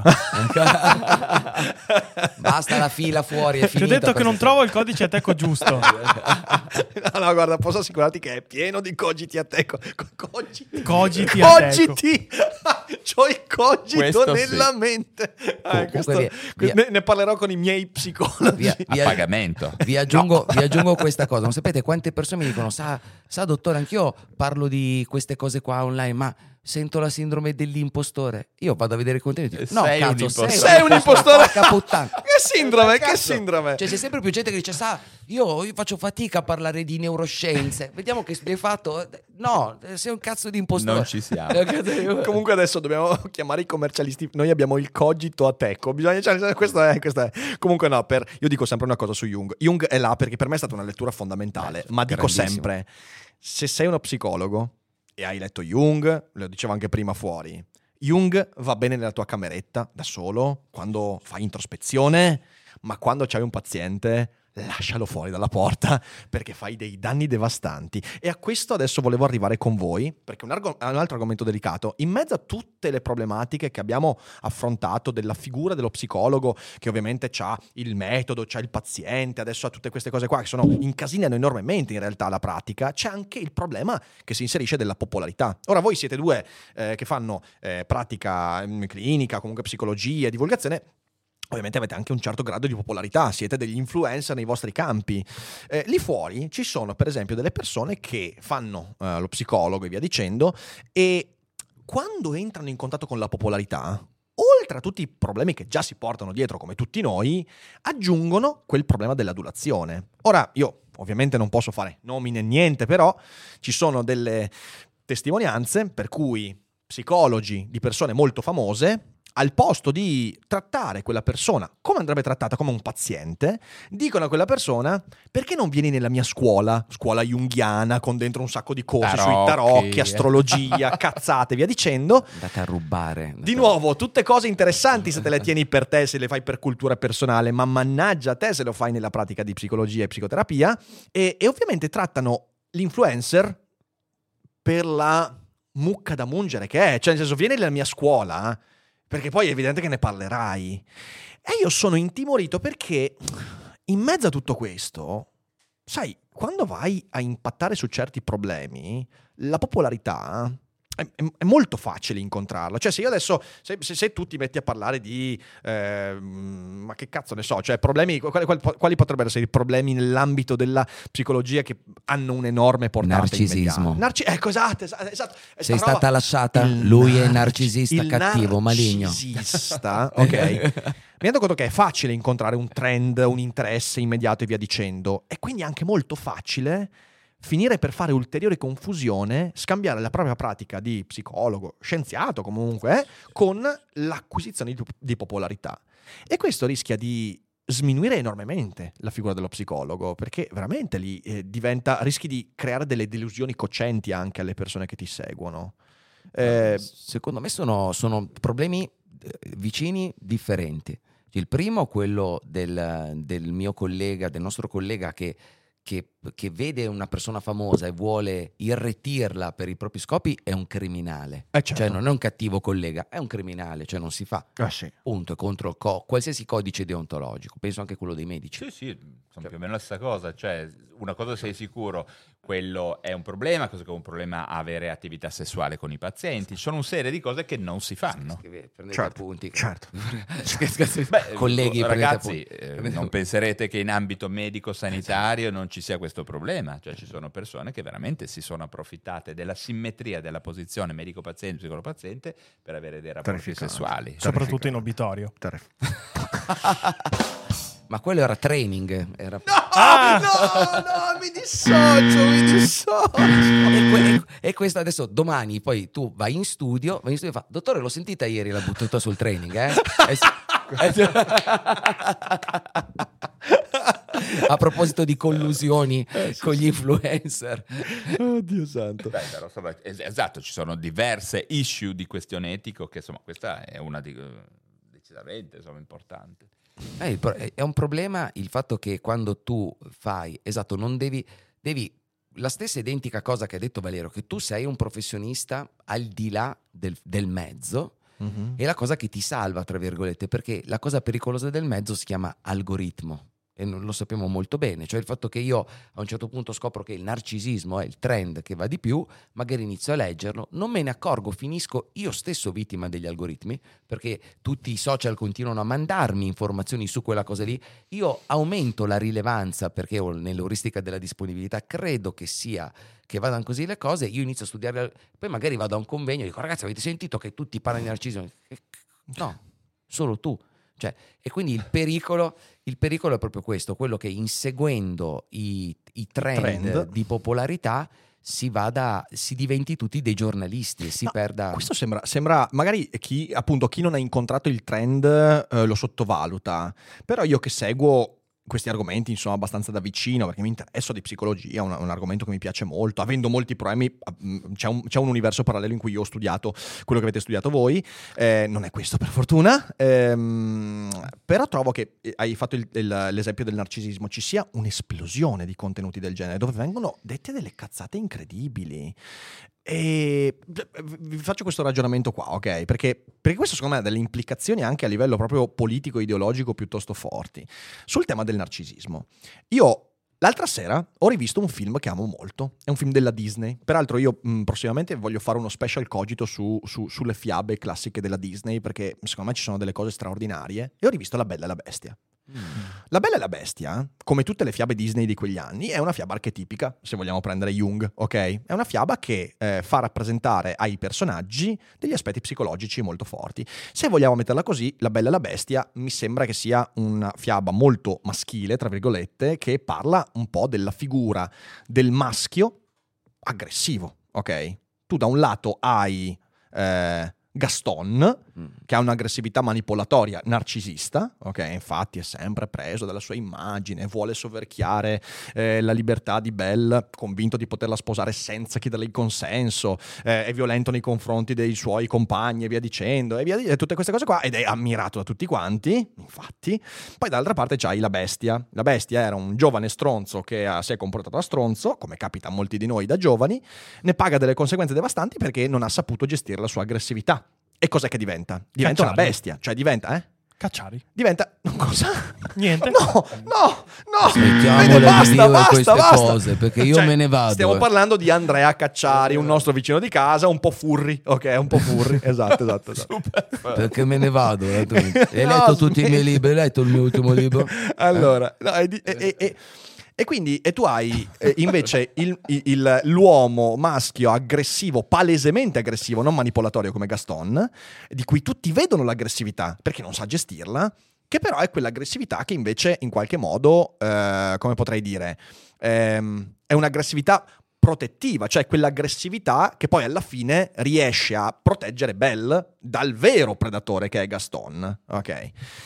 Se io Comunque prendessi... Belle non è messa benissimo da un punto di vista di maschi. dire. Eh, effettivamente, effettivamente poteva scegliere Qualche di problema di meglio. attaccamento, direi. con- Se io prendo, io, eh, ci, sono, ci sono per esempio delle influencer ehm, ehm, statunitensi e via dicendo che hanno parlato di questa fiaba, io l'ho sentite, ho sentito delle interpretazioni. Tutta quanta la fiaba viene interpretata sulla base del narcisismo, cioè tutte le figure maschili, tutte, Gaston, la bestia, eh, sono tutti narcisisti in modi diversi. E allora mi fermo lì e dico, sai, quella volta Hegel ha detto, in un notte in cui tutte le vacche sono nere, non distingui più le vacche. Mi sembra che siamo in un ambito in cui non riusciamo più a distinguere, per esempio nell'ambito dell'aggressività maschile, quella che è l'aggressività manipolatoria devastante e quella che è l'aggressività naturale che dobbiamo imparare a gestire, che però in alcuni ambiti della vita diventa necessaria. Cioè, se uno mi entra in casa e vuole ammazzare tutti, certo potrei fermarmi e dirgli ammazzaci tutti pacificamente, potrei anche dire, ok, cioè faccio, faccio scattare quegli istinti che mi permettono almeno di provare a difendermi. Ok, quell'aggressività può essere anche giocata in modi sbagliati, quando io sono aggressivo nei, nei confronti di qualcuno, ma nella vita lo sappiamo, quell'aggressività può essere incanalata per difenderti quando viene aggredito. E invece questa roba qua viene completamente a sparire quando il concetto del narcisismo appiattisce tutta l'aggressività maschile a una istanza di nuovo patriarcale che finisce soltanto per essere eh, la voce degli oppressori, ok? E io trovo che questo discorso sul narcisismo sia estremamente delicato, estremamente sbagliato anche mi viene da dire, perché non, dis- distinguiamo più nulla. Allora, Non so, se, non so, ho messo dentro tante cose, Sì, scusatemi, sì, però ma è... intanto una cosa che a me colpisce è, vabbè, a parte che le persone non si siano un po' rotte le palle di par- sentire parlare di narcisismo, ma eh, c'è anche un aspetto importante. Sembra che le questioni di salute mentale siano eh, per il 90% legate al narcisismo. Io capisco i trend Mm. dell'algoritmo. Ma di- non so neanche se l'algoritmo adesso funziona ancora. Il narcisismo, devo controllare l'hashtag. La salute mentale è qualcosa che ha veramente mh, una- delle dimensioni molto più variegate, molto più sfaccettate e ehm, quelle di cui si parla meno spesso sono le preponderanti. Vi faccio un esempio. Sì. Eh, mi stupisce, non so, che nessuno parli di oscillazioni dell'umore, che sono probabilmente un elemento veramente fondamentale della salute mentale, o che nessuno parli di trauma, di stress. Sono ehm, tutti aspetti più complessi che alle volte sono meno... mh, anche interessanti narrativamente, perché il narcisismo poi include sempre la dimensione della relazione di coppia di una persona che viene eh, bullizzata amorosamente, manipolata, quindi è, è qualche cosa che è veramente eh, un po' stucchevole da un certo punto di vista. E i problemi di salute mentale non sono questi, perché io non so chi veda Jenna, ma posso immaginare, non credo che noi abbiamo delle file di persone, di narcisisti, ecco, Gente che si lamenta del narcisismo, del Sì, narcisismo ma- perché hanno letto, visto. Ecco, visto, però ripeto, un esempio banale. Io le volte che ho sentito parlare delle persone che mi hanno portato il marito narcisista, ad esempio, erano persone che portavano un paziente bipolare, giusto per dirlo. Cosa che le persone non hanno idea di quante forme di oscillazione dell'umore, ad esempio. Scusate se introduco un elemento un po' più tecnico, ma, No, ma questo è importantissimo, è importantissimo. Cioè, vi garantisco che la ciclotimia è probabilmente la, con- la- la oscillazione del tono dell'umore che più frequentemente è associata a quella che si chiama narcisismo. Voi sapete, probabilmente, non so se le persone che ci seguono lo sanno, che abbiamo una serie di diagnosi di subi di personalità che sono stati completamente guariti dal litio. Finché non c'era il litio erano tutti borderline, poi ma- pian piano che si è curato l'oscillazione dell'umore, molti disturbi di personalità sono migliorati. Quindi entrare in dei contesti di questo genere monopolizzando e rendendo la discussione eh, monotematica solo perché funziona sull'algoritmo, mi viene a dire quello, perché io È solo quello, è solo quello. canali, esatto, Solo credo quello. sia È quello. solo quello, è solo Eh, quello. c'è- O un- eh, il fatto che chi ne parla non sa, non sa non ha la più vaga alba di perché io ogni tanto mi chiedo se queste persone vedano dei pazienti nel Cioè, sono- banalmente Sono d'accordo, ma c'è un altro aspetto ancora più dell'algoritmo, secondo me, che è quello dello scaricabarile emotivo. Cioè, Madonna. mentre una volta davo la colpa a mamma e papà, se sono così perché è, è colpa di mamma e papà, adesso è colpa del fatto che eh, ho avuto il marito, la moglie, la zia, la mamma, il cugino narcisista e che quindi mi ha manipolato la mente e quindi è colpa sua.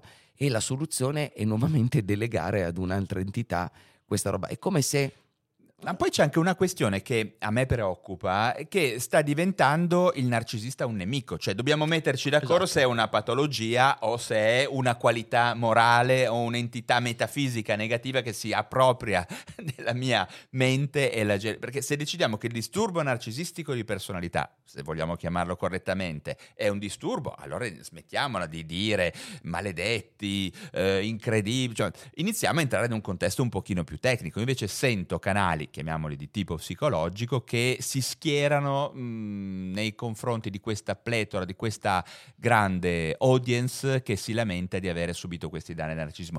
E il fatto stesso che stiamo parlando in questa maniera, vedrai che partirà qualcuno Oh, che dirà, sì. voi che non sa...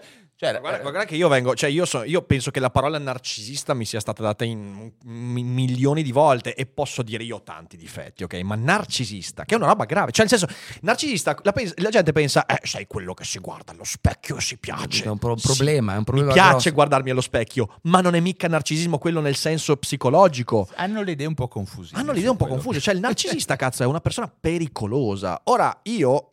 Vabbè, sono pericoloso, però in ambiti diversi da quello che la Ah, ma gente. diciamo che pensa. soffre, no? Cioè, se è una malattia, diciamo per prima cosa che questo Ecco, individuo per prima È una cosa, è una esatto, sofferenza, una persona una che cioè, è una persona che sta male. Ma poi, ripeto, Non è 007. gli aspetti che... eh, esatto, prima cosa quella, ma secondo luogo ehm, i disturbi narcisisti di personalità non sono così frequenti, ci sono frequenti tante altre cose. Ok, quindi ripeto, ma anche banalmente, vi garantisco che se prendete una persona, la imbottite di cocaina e di alcol, avrà probabilmente la tendenza a avere una grandiosità dell'io, la tendenza a prevaricare, la voglia di fare certe cose. Ecco.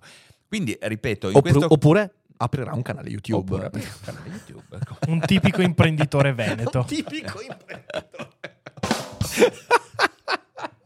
Devo lavorare, Dio boh! Giocano queste cose. qua.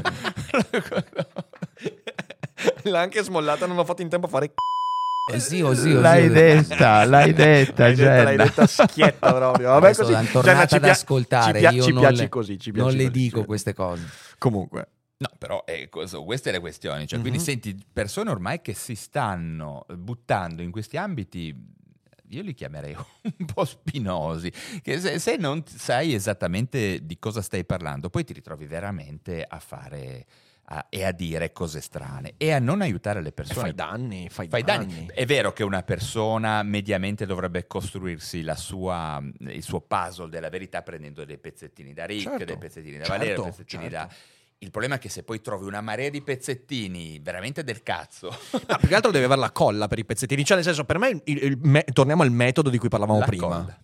Il metodo è la colla, cioè il metodo è una struttura predeterminata che si basa non su degli oppressori bastardi che vogliono che la realtà abbia una forma ben precisa, ma sul fatto che tante persone con grandi competenze e grande interesse prima di te hanno capito alcuni fattori statistici ben precisi e capendo quei fattori statistici ti forniscono la colla. La colla non è il contenuto di quello che farai, la colla è la struttura che ti permette di inserire quel contenuto nei giusti contesti. Senza quella colla, senza quella colla tu hai semplicemente un casino e il casino produce casino. Quindi è questa roba che mi sembra che alla gente sfugga. E quando la colla la sostituisci con l'adulazione, con il trend, stai facendo un danno a te stesso. Perché quella roba prima o poi la paghi. Io sono ancora di quella scuola che dice: se fai delle stronzate, le paghi in questa vita, non nella prossima. ok, prima o poi le paghi. E la farai pagare anche se hai la sfortuna di essere qualcuno che fa. Che ha pazienti, la farai pagare anche ai tuoi pazienti questa roba qua. Ma anche se non hai pazienti, perché eh, io non credo che ehm, dire cose da un altare, mi viene da dire quasi, di tantissimi follower, perché io sento gente parlare di neuroscienze che hanno davvero tanti follower, ok? Sì. Ehm, questo purtroppo ti mette in una posizione che dovrebbe essere anche di responsabilità. Invece, insomma, fare queste cose solo per vendere corsi, per vendere il libro, eh, questa cosa a me un po' preoccupa, perché questo è veramente un modo per allontanare le persone da soluzioni autentiche alla loro certo, sofferenza. certo. Non so quale sia la soluzione, ma credo che una possibile sia quella di fare in modo che più persone possibili che siano competenti decidano di iniziare a fare il lavoro di divulgazione alla fine. perché Assolutamente. L'unico assolutamente. modo è quello, cioè Assolutamente. fare in modo che di sovverchiare di verità persone che in realtà poi ne- ne- insomma, di verità non ne portano Guarda, su questo, su questo io, questa è una roba che predico da anni. Serve una massa critica di persone che utilizzano internet in coscienza. Esatto. Questo è dovuto un po' al fatto che se tu guardi per direi 12-15 anni, internet è stata snobbata da quelli che avevano le competenze, pensando che sarebbe stato un fenomeno transitorio, pensando che sarebbe stato soltanto popolato di ragazzini, pensando che sarebbe stato soltanto utile per l'intrattenimento e via dicendo. In quei 12-15 anni, chi è che ha preso piede? Ha preso piede lo stronzo, ha preso piede il manipolatore, ha preso piede il narcisista, quello, quello vero, quello patologico che usa il proprio pubblico soltanto per colmare proprie insicurezze. Questa Guarda, roba qua... Totalmente d'accordo. Pensa che io ho fatto la specializzazione in psichiatria ai primi anni 2000, quindi nel pieno bolla, ok? Mhm. Dal- dalle dot com, quelle- Io ricordo benissimo i miei professori che erano veramente anche persone in gamba, eh? E ne ho anche un bel ricordo, mi hanno insegnato tanto, però ricordo con quanta facilità avevano liquidato la questione di internet e del web Oh. e del digitale, dicendo, io mi ricordo che, dottor Rosso, lasci perdere di parlare di, di- non so, io volevo fare la cartella clinica elettronica, mi ricordo che mi avevano detto, volevo fare la tesi su quello, mi avevano detto, guarda, dottor Rosso, in medicina, ma soprattutto in psichiatria non ci sarà mai una cartella clinica elettronica. Guardi che lei fa psichiatria, mica Eh, informatica. esatto. e passa pip, cioè 5 secondi e ci siamo ritrovati a fare delle cartelle cliniche elettroniche che non abbiamo scelto noi, peraltro. Ok, ce l'hanno fatte gli ingegneri. E noi tutti i giorni in ospedale lavoriamo su cartelle cliniche fatte da ingegneri, non da medici. Ok.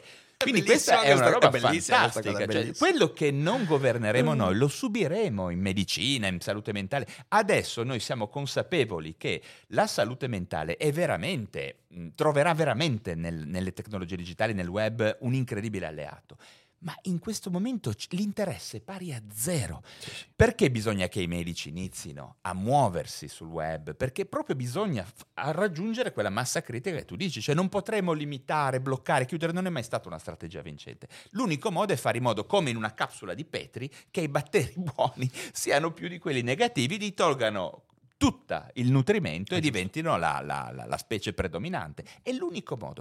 Ne parlavo l'altra sera, ad esempio, con un professore particolarmente illuminato che si chiama Maurizio Pompili, che è della, della Sapienza di Roma, che è veramente una persona che ha in mente delle cose buone, ma ce n'è uno ogni tanto Certo. di queste certo, persone certo. qua, uno ogni tanto. C'è ancora una marea di persone che dicono appunto sul web, ma il fatto stesso che noi in questo momento stiamo dicendo anche cazzate, ok? Mhm. Stiamo facendo i coglioni. È un elemento che è di valore per le persone. Certo. Perché se io mi metto a fare il professore, mi trovo alla metà degli Slayer che è il gruppo che a me piace e mi metto la giacca e la cravatta, non funziona così. Le persone non sono coglioni. Sanno Ma- bene che sto nascondendo in qualche maniera Vedi- un elemento Vedi, questo, questo- questo è un no? elemento fondamentale che fa tornare il discorso a qualità versus quantità, ok? Qualità significa io ti mostro chi sono, nel mio carattere, nei miei interessi. Punto. Io intercetto chi riconosce in me Esatto, qualcosa che mi dà un valore. esatto. Eh, nell'ambito del mio ambito nella filosofia, ok? E- ma come capita a voi? Io ho un sacco di gente che mi fa. "Eh, beh, vabbè, quando ho pubblicato Spinoza e Popcorn, universitari incazzati mi fanno: Ma come ti permetti di scrivere un libro sulla filosofia e le serie TV? Ok, io dico: "Ah, Lo fanno da 50 anni nel resto del mondo, sei tu che sei indietro come, come si dice da noi, la coda del mascio, ok? Quindi sei indietro come la coda del maiale, significa in- in- dalle nostre parti. E, mm, perché in realtà c'è questa roba qua, c'è, c'è- c'è- è come se ci fosse un ideale platonico a cui tu devi aderire per poter accapararti il consenso quantitativo. Se io domani cominciassi a fare, tipo, mi mettessi, beh, come vogliamo fare una poltroncina, io mi metto ogni giorno a fare la mia live col microfono così. Eh, perché eh, la- parlo con la citazione di Kant, che Kant diceva e faccio la citazione, poi parlo con una voce molto bassa in maniera di somigliare a Galimberti, così ok, magari parlo sempre e comincio anche a mh, dire cose che ci si aspetta dai filosofi, tipo non so, che il capitale è brutto, i soldi fanno Tec- schifo. tecnica- Ti avrei Eh, già la fatto un'eutanasia con, con un martello. La tecnica ti uccide. Ok, benissimo. Grazie Fede, grazie per il tuo intervento Prego. on point, sempre importante. Ehm, E, Ehm, io potrei veramente acquisire una quantità di persone molto diversa rispetto a quella che ho. Invece ho una quantità molto minore rispetto a quella che potrei perché preferisco dire, raga, io sono questa roba qua. Io scherzo, faccio le battute idiote, ho un regista che ha dei problemi, un bello studio, parlo di serie televisive, gio- videogioco pure su un, un filosofo che videogioca, stiamo scherzando. Io sono questa roba qua, faccio le cose che mi interessano. Se vi va bene, mi seguite, se no, sti cazzi, seguite qualcun altro, lì l'offerta è piena. La qualità mi permette anche di andare a letto sereno e dire oggi sono stato me stesso, cioè senso, ah, oggi ho avuto qualche indizio in più su come sono fatto io. E questo è quello che Ma bisognerebbe cercare. Quello che riguarda tutte le categorie mh, filosofi, psicologi, medici, eccetera, è il fatto che se tu ti muovi consono a quella categoria, ti puoi accaparrare tutti i benefici eh, per questioni di stato. Sì, sì, ok? sì, è Perché se io faccio il medico come la gente si aspetta che debbano comportarsi i medici, a dai punto- certezze. E in più mi prendo tutti certo. i meriti che il mio cartello dei medici in Esatto. qualche maniera mi Eccolo lì, garantisce. Eccolo lì. ok? Però quando vai a letto magari ti guardi allo specchio e dici, ma io chi cazzo sono? Sì, ma non solo, ma ultimamente purtroppo, non so i filosofi, ma un po' gli psicologi, so cosa succede, non stiamo facendo delle belle figure. Ah, certo, ok? certo. Perché negli ultimi cento anni i medici hanno fatto tantissime cazzate e quando la gente se la prende con i medici, eh, in parte hanno ragione. Certo, c'è certo. poco da Sì, fare. eh, sì, cioè, sì, abbiamo fatto scandali con le aziende farmaceutiche e come che l'abbiamo fatto? Madonna, madonna. E di conseguenza, cioè, cosa, cosa ci stiamo nascondendo? A dire le bugie alle persone? Adesso dal web sai benissimo, metti una qualunque azienda farmaceutica, vedi quali sono gli scandali e che non le hanno fatte da sole queste No, cose qua, le hanno fatte, fatte- con noi dottorini che facevano ste minchiate. Certo. Quindi a questo punto qua non- io non ho più neanche voglia di essere, aderire a quel cartello lì. Perché è una finzione, Ok? una finzione Io sono un medico, ma è un'entità nuovamente che non, non è quella che la gente si aspetta. Voglio essere medico a mio modo. Esatto, esatto, esatto, Ok? sono d'accordo. Cioè, Jenna? C'è un. eh, parlavamo di, di della- de- vedere nella- come è cambiato l'immagine del web, o meglio, il professionista che non c'era un tempo. Secondo me, un tempo c'erano e sono scappati. Cioè, qualcuno, qualche coraggioso ha provato a entrare nel web, ma ancora oggi, se qualcuno prova a entrare nel web oggi, eh, non ha degli esempi da seguire. Mm, certo. Cioè, dice, magari è fortunato becca, becca Valerio, dice, ah cazzo, vedi che c'è un altro medico come me che dice cose intelligenti. Sì. Va- e- Beh, oddio. e- e anche se eh, con la maglia dell'Islay, cioè in quel senso lì, allora hai pochi, hai pochi esemplari. Altrimenti a me è successo, io ho iniziato prestissimo a, a scrivere online e a me è successo di tutto. A me avevano chiamato gli avvocati, non mi volevano far finire. Però Jenna, delle pensaci un cose, po', no? eh, eh, alle persone come noi, gli haters principali sono i nostri colleghi. Sono i nostri colleghi. Bah, questo sì, anche sono- nel mio caso, anche nel mio sono- caso, sì, ma- sono i nostri colleghi e gli affiliati degli altri colleghi. Cioè, Sì, sì. persone che dicono: Ah, guarda, che una, una volta, una volta stavo, stavo effettivamente dileggiando non un collega, ma un coach, ok? Che scrive libri. E si capiva che stavo- lo stavo dileggiando. A un certo punto uno ha scritto: Ma come non sei la metà di lui? Non dici il suo nome perché ti. Io ho detto: No, no, guarda, non dico il suo nome perché so che c'ha la querela facile il coglionaccio. Ma altrimenti, guarda, che io non, non ho alcuna paura. Sei così, Le- sei così sottile, Gennaro eh, Romagnoli. Mi piace Co- perché coglionaccio è tipo- mi sembra asse 2 del DSM4 mi sembra Ah, dice, dice una, è, è una B del- della Esa- seconda. esa- esatto. New taxonomy. Eh, sì, sì, comunque, mm, comunque sì, è, que- questa- questa- questo fatto dell'aderenza al modello, secondo me, è una forma molto, molto lieve di... eh, comunque è una sorta di dissociazione se ci pensi, cioè nel senso è l'incapacità di, di dire ok, io sono, io sono questa roba qua, ok, io sono questo, ho questi interessi, e via dicendo, io incontro le persone che si interessano a quello che io sono, ok? Io questo peraltro l'ho imparato nelle relazioni vere, io quando facevo, io questa roba l'ho raccontata varie volte online, però è una cosa che mi diverte ancora, quando facevo il lavoro precedente eh, ero talmente poco a mio agio nell'ambito lavorativo in cui mi trovavo, perché ogni volta che andavo in ufficio io interessato a letteratura, filosofia, pallacanestro, trovavo gente che parlava di eh, skate, eh, calcio e figa, ok? Skate, calcio e figa, ok? E andava così. Io di calcio non so un cazzo, però E neanche di figa. Di skate ne sapevo ancora poco, adesso un po' di più.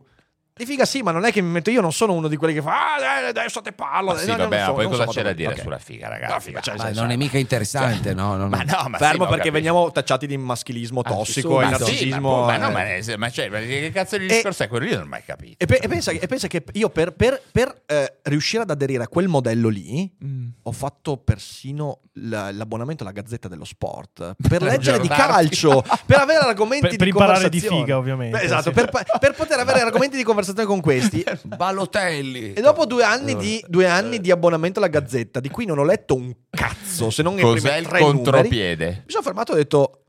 Ma che cosa sto diventando? Cioè, nel senso, è come se io adesso. E io quella roba me la sono portata, son portata dietro perché stavo male. Ci credo. E ora io mi chiedo come fai a stare sereno facendo questa cosa che io ho fatto in un ambito di un ufficio con poche persone, ma di fronte a migliaia di persone. Ti immagini cosa succede quando capiterà, perché capiterà se diventi popolare, che fai un evento in cui incontri le persone e le persone si accorgeranno, come accade spessissimo, che tu sei una roba diversa rispetto alla proiezione che Certo. hai dato loro. E lì, di nuovo, ti si apre un baratro, perché questa roba qua ti creerà un'insicurezza in te stesso devastante. ascoltate Secondo me- influencer ascoltate influencer Ascoltate influencer, veramente. Sacrificare un po' di follower, un po' di views per dire, cazzo, io voglio essere me stesso in quello che faccio. Poi è evidente essere me stesso, è sempre una proiezione. Io quando sono in live non faccio sentire il mio, la mia cadenza veneta come la faccio sentire se andiamo poi a cena, ok? È evidente che tu lavori un po' per presentarti in modo, ovviamente ti vesti in un certo modo e via dicendo, cioè tutte queste cose qua. E questo invece non l'hanno capito perché sono convinti che a dominare sia il gusto del pubblico, sia la volontà del pubblico. E questa cosa qua mi spiace, però è un principio di psicopatologia in un, in modo, in un modo molto, molto, molto liofilizzato, mettiamola così. Ma lì si annida un problema Beh, che prima- poi può esplodere in tanti modi. prima Valerio ha parlato di locus esterno tra virgolette uno di, que- uno di questi problemi qua è Io banalizzerei anche un po' la questione da questo punto di vista, che oggettivamente è un, un- un compito da mediocri quello di stare all'interno Mm. dei ranchi dello stereotipo che uno si aspetta. Io vedo quando vedi quelli che parlano di robe sanitarie e si mettono il camice, minchia, io impazzisco. Me l'hanno suggerito da poco, tra l'altro. me- Mettiti il camice. Mettersi il camice. Ma Non mettetevi il camice, non cioè, mettetevi il camice. Il camice di forza. Dovreste mettervi la, la camicia di forza, Camicia. eh, così contraddicete palesemente quello che, che de- si aspetta la gente. No, ma capito? è ovvio che il mio messaggio è quasi ortogonale a questo, cioè la mia maglietta degli Slayer mi rendo conto che significa anche Sì, sì, quello. cioè io il camice, ragazzi, ce l'ho qua, il fonendo ce l'ho qua, Oh, la medicina ce l'ho qua. eccolo, Ma di che eccolo, cazzo stiamo parlando? eccolo, Cioè, capito, eccolo. Cioè, se io camice, mi vesto anche bravissimo. come un coglione, io resto un medico. Bravo. E poi la gente se non vuole, io lo posso capire che tu voglia andare da uno col Ma camice. Sono cazzi tuoi, se Sì, vuoi sì, andare sì, da uno sì, col sì, camice o andare da un medico, Sì, quello sì. dipende Questa frase chi, qua è importante. Il camice ce l'ho qua, cioè io sono rappresentato da quello che dico e faccio, non da quello che mostro. Esatto. Poi tu ti mostri nella- nel modo in cui ti, ti- ti- ti- ti ritieni più adeguata a quello che è il tuo gusto, la tua volontà e basta, però cerchi di essere valutato sulla base di- degli argomenti, di quello che fai, delle competenze. E questa roba qua è fondamentale e di nuovo è la qualità contro la quantità. È la mia intenzione, la- il mio desiderio, il mio, diciamo così, quello che io desidero da me stesso deve prevalere sempre su quello che penso gli altri si aspettino da me. Questa cosa qua è completamente persa nell'ambito del web. Siamo in pochissimi a dirla, ancor meno a rappresentarla e secondo me questa roba qua la gente Beh, la noi pagherà. la stiamo facendo, se ci pensi. Cioè, io credo che questa, quello che stiamo facendo in questo momento noi tre è il contrario di una pubblicità. Stiamo sì. manifestando Ah, sì. quello Sì, che Abbiamo sì, perso siamo. tutti gli sponsor, abbiamo perso tutti i finanziatori. Ma no, saremo No, no, sicuri che ci stanno seguendo le persone a cui piacciamo, interessiamo, Esatto, no? in cui la esatto. filosofia che ritengono sia quella che dici tu, la medicina, no? Ecco, e questo è il punto. Alla fine io non pretendo di dire che, non so, noi tre siamo la qualità, ma di sicuro siamo persone che in questo momento si stanno mostrando per quello che sono ed è ormai al giorno d'oggi un valore pazzesco rispetto a quelli che si mettono il camice, il fonendo e alle volte non sono manco medici, perché io Certo, vedo di certo, tutto. Ora certo, certo, non certo. voglio entrare in cose che, che poi si incazzano e ti fai delle shitstorm della Madonna, ma io vedo gente di tutti i tipi con sto cazzo di camice addosso. Io non ce la faccio. Guarda- Ma viene Guardate che schifo, anche per schifo. questo, scusate, guardate che anche per questo motivo che nel bene e nel male piace il tizio tranquillo che dice ti faccio vedere cosa è successo per 40 giorni ho mangiato gli scacchi Esatto. e oggi sono, sono biondo. No, Hai mangiato? Aspetta, io, io non so che cazzo di trasmissioni guardi. Per 40 giorni ho mangiato gli scacchi Ma e ora sono mangio, eh? Guarda che in ambito psicologico e psichiatrico Eh, è cioè, normale no, no. mangiare gli scacchi. Non voglio saperne nulla. perché è scacco matto. eh, perché- Questa cosa che dicevi, questa cosa. Io vi giuro che capita Gennaro Romagnoli, questa. secondo me, ragazzi, l'abbiamo perso. L'abbiamo perso e non, ha bevuto, la e non ha ancora bevuto un E goccio. perché la botola, esatto, La la, botola botola, ti è esaurisce. priva di alcol. Hai preso il litio. Jenna? L'hai preso il litio, Jenna? Cosa? Cosa? No, eh, quella, quella cosa lì, e qui vorrei concludere con questo perché poi sicuramente ci sono un sacco di domande delle persone in live, però ehm, fingere il camice è facilissimo. La serie che mi hai consigliato, The Dropout, ok? Eh, ok, non so se l'hai vista. No. È una serie TV che racconta il caso Theranos, quelli che negli Stati Uniti avevano avviato la startup che con una goccia di sangue ti permettevano di fare tipo 200 analisi su una goccia di sangue. No, che è stata una presente. frode incredibile, la frode più Tutto grande eh, della storia della Silicon Valley. Adesso la tizia è stata condannata a 11 anni Come di mai carcere. non la conosco sta? Guarda, no, è una roba, una roba interessante. non l'ho- mai una sentita. inter- è Esi- Elizabeth. Holmes. Elizabeth Holmes, Esatto. ok. E lì ehm, tu hai mh, palesemente una persona che peraltro viene dipinta anche per quello che è, cioè proprio con dei problemi, dei, dei problemi piuttosto forti a livello relazionale e via dicendo. Che Beh, però ma un quello certo di punto- FTX l'avete visto in faccia? Sì, Con la Madonna. Madonna. Però queste sono persone che hanno capito come mettersi il camice. Certo. Ecco, questa cosa qua io lo, lo- lo vorrei lasciare come messaggio anche al pubblico che ci ascolta. Ricordatevi che trovare qualcuno che contraddice l'ideale eh, non è garanzia di trovare qualcuno di bravo, competente, ma è molto più facile venire truffati, ingannati da uno che scientemente aderisce all'ideale, perché è facile aderire a un ideale studiando i gusti del pubblico, che non da qualcuno che si fa cattiva pubblicità semplicemente mostrando quello che è. Ora, a volte anche quello che si mostra per quello che è diventa uno stronzo truffatore che te lo mette nel culo, ci mancherebbe, ma è molto meno probabile perché chi manipola manipola l'ideale della gente. Chi manipola sa cosa la gente si aspetta e quindi sa come mettersi quel camice e tu potresti venire ingannato in modo devastante. Il caso Theranos è un caso di quel tipo lì, una ragazza semplice con dei problemi che a un certo punto capisce come mettersi il camice e inganna tutti, miliardari, inganna Bill Clinton, si becca miliardari che le finanziano il progetto e non era niente, era una truffa devastante.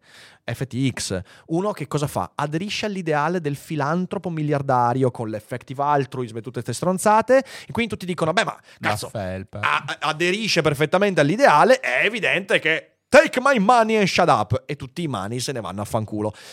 Ecco, quella roba lì secondo me è anche un sistema di autodifesa. È meglio far la fatica di selezionare colui che sorprende i tuoi ideali che non cercare chi aderisce perfettamente a quello che ti aspetti. Perché in quel caso lì la realtà è troppo bella e quello te lo mette nel culo. Questo è secondo me abbastanza ma- importante. Ma farei caso Mi che sembra la figura no, ideale. farete caso che tutte le persone che seguono le persone si fanno manipolare gli ideali sono, sono identici a fedeli. Sono più simili Sì, a sì, sono- fedeli sono che vogliono che religiosi, cercano, religiosi, cercano sì, l'idolo sì, sì, che gli manipoli gli ideali. Eh, va così, va così, va va così. Allora, eh, prima di concludere e passare alle domande, io voglio anche dirvi, passami il libro del buon par- partiamo da questo, che poi, Jenna, non abbiamo neanche Manipolo parlato, ideali, non abbiamo so. neanche parlato del tuo libro, però Restare in piedi tra le onde, che io non ho ancora letto perché me l'hai mandato due giorni fa, stronzetto. L'ha letto tutto ma- Marilu, mia moglie, comunque. In È un tutto durante la live, recensione. durante la live. Ecco, Comprate, comprate. Compratene 5 a testa, ha detto. sentito.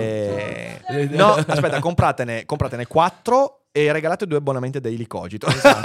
Ogni quattro libri di allora, abbonamenti. Velocemente, perché la gente dovrebbe comprare il tuo libro? Cos'è che fai in questo libro? Perché è Jenna? fatto di carta. E... non è- no, questa è proprio cattiva pubblicità, Jenna. Questa è proprio cattiva pubblicità. Bella carta. di bella carta, è fatta di tanta bella carta. E perché insomma io credo che ci sia dentro mh, credo che imparare a gestire meglio un po' le emozioni ognuno di noi imparasse a gestire di uno 0,01% un po' di più alcune emozioni il mondo sarebbe lo 0,01% migliore Io, allora, non avendo letto ancora il libro, non posso fare endorsement, ma posso dirvi che quando Jennas, nel suo podcast Psinel, parla di gestione delle emozioni, è obiettivamente una delle persone più competenti e chiare che io abbia mai ascoltato. Il motivo per cui è, insomma, quasi in testa di chi ha fatto più cogitate. Guarda che De Concini ti ha superato ormai, sappilo. Eh, De Concini Ale, ti ha superato. oggi mi sono messo anche il colletto alto per imitare Ale no? Ah, ok, ok. anche tu vedo che... Anch'io ce l'ho imitato oggi, però, Ale. però De Concini io cerco di non imitarlo perché non voglio finire in galera. No, sto scherzando, Ale, sto scherzando. Eh, quindi comprate il libro di ehm, Gennaro, poi io insomma lo leggerò nei prossimi giorni e magari ci faccio una recensione, anzi una stroncatura. E poi se volete c'è il preordine del mio nuovo libro che è La parola Don Chisciotte, cogitate scomode con personaggi impossibili in libreria dal 14 febbraio, quindi fatevi il regalo di San Valentino da soli. Che tristezza. Vogliatevi bene, prendete il libro per San Valentino. Io ringrazio enormemente Valerio Rosso e Gennaro Romagnoli per questa cogitata straordinaria. È stata una festa dei Cogito Studios. Grazie. Bellissimi. per il peraltro. valore che avete portato, ragazzi, è stato bellissimo. Quindi Grazie a te, grazie a voi Grazie. ragazzi A chi è in live non uscite perché adesso dedichiamo un 20, mi- 20 minuti circa a qualche domanda vostra. Eh, Grazie per chi condividerà la puntata, grazie a chi si è abbonato, eh, grazie peraltro a Roberto, Lai e Mr. Bock che stanno facendo la gara a chi regala più abbonamenti. Cioè, se altri 5-6 utenti cominciano a partecipare a questa gara, penso che la prossima stagione la facciamo dalle Bahamas, cioè da- da- dalle Seychelles, dalle Seychelles, dalle 7 shell, le 7 shell. Grazie mille a tutti. Buona Sei sce- sei scemo. sei scem. Grazie mille a tutti. Dopo la sigla torniamo alla chat. Grazie Jenna, grazie Yeah, Valerio. Siete stati voi. bellissimi. Ciao!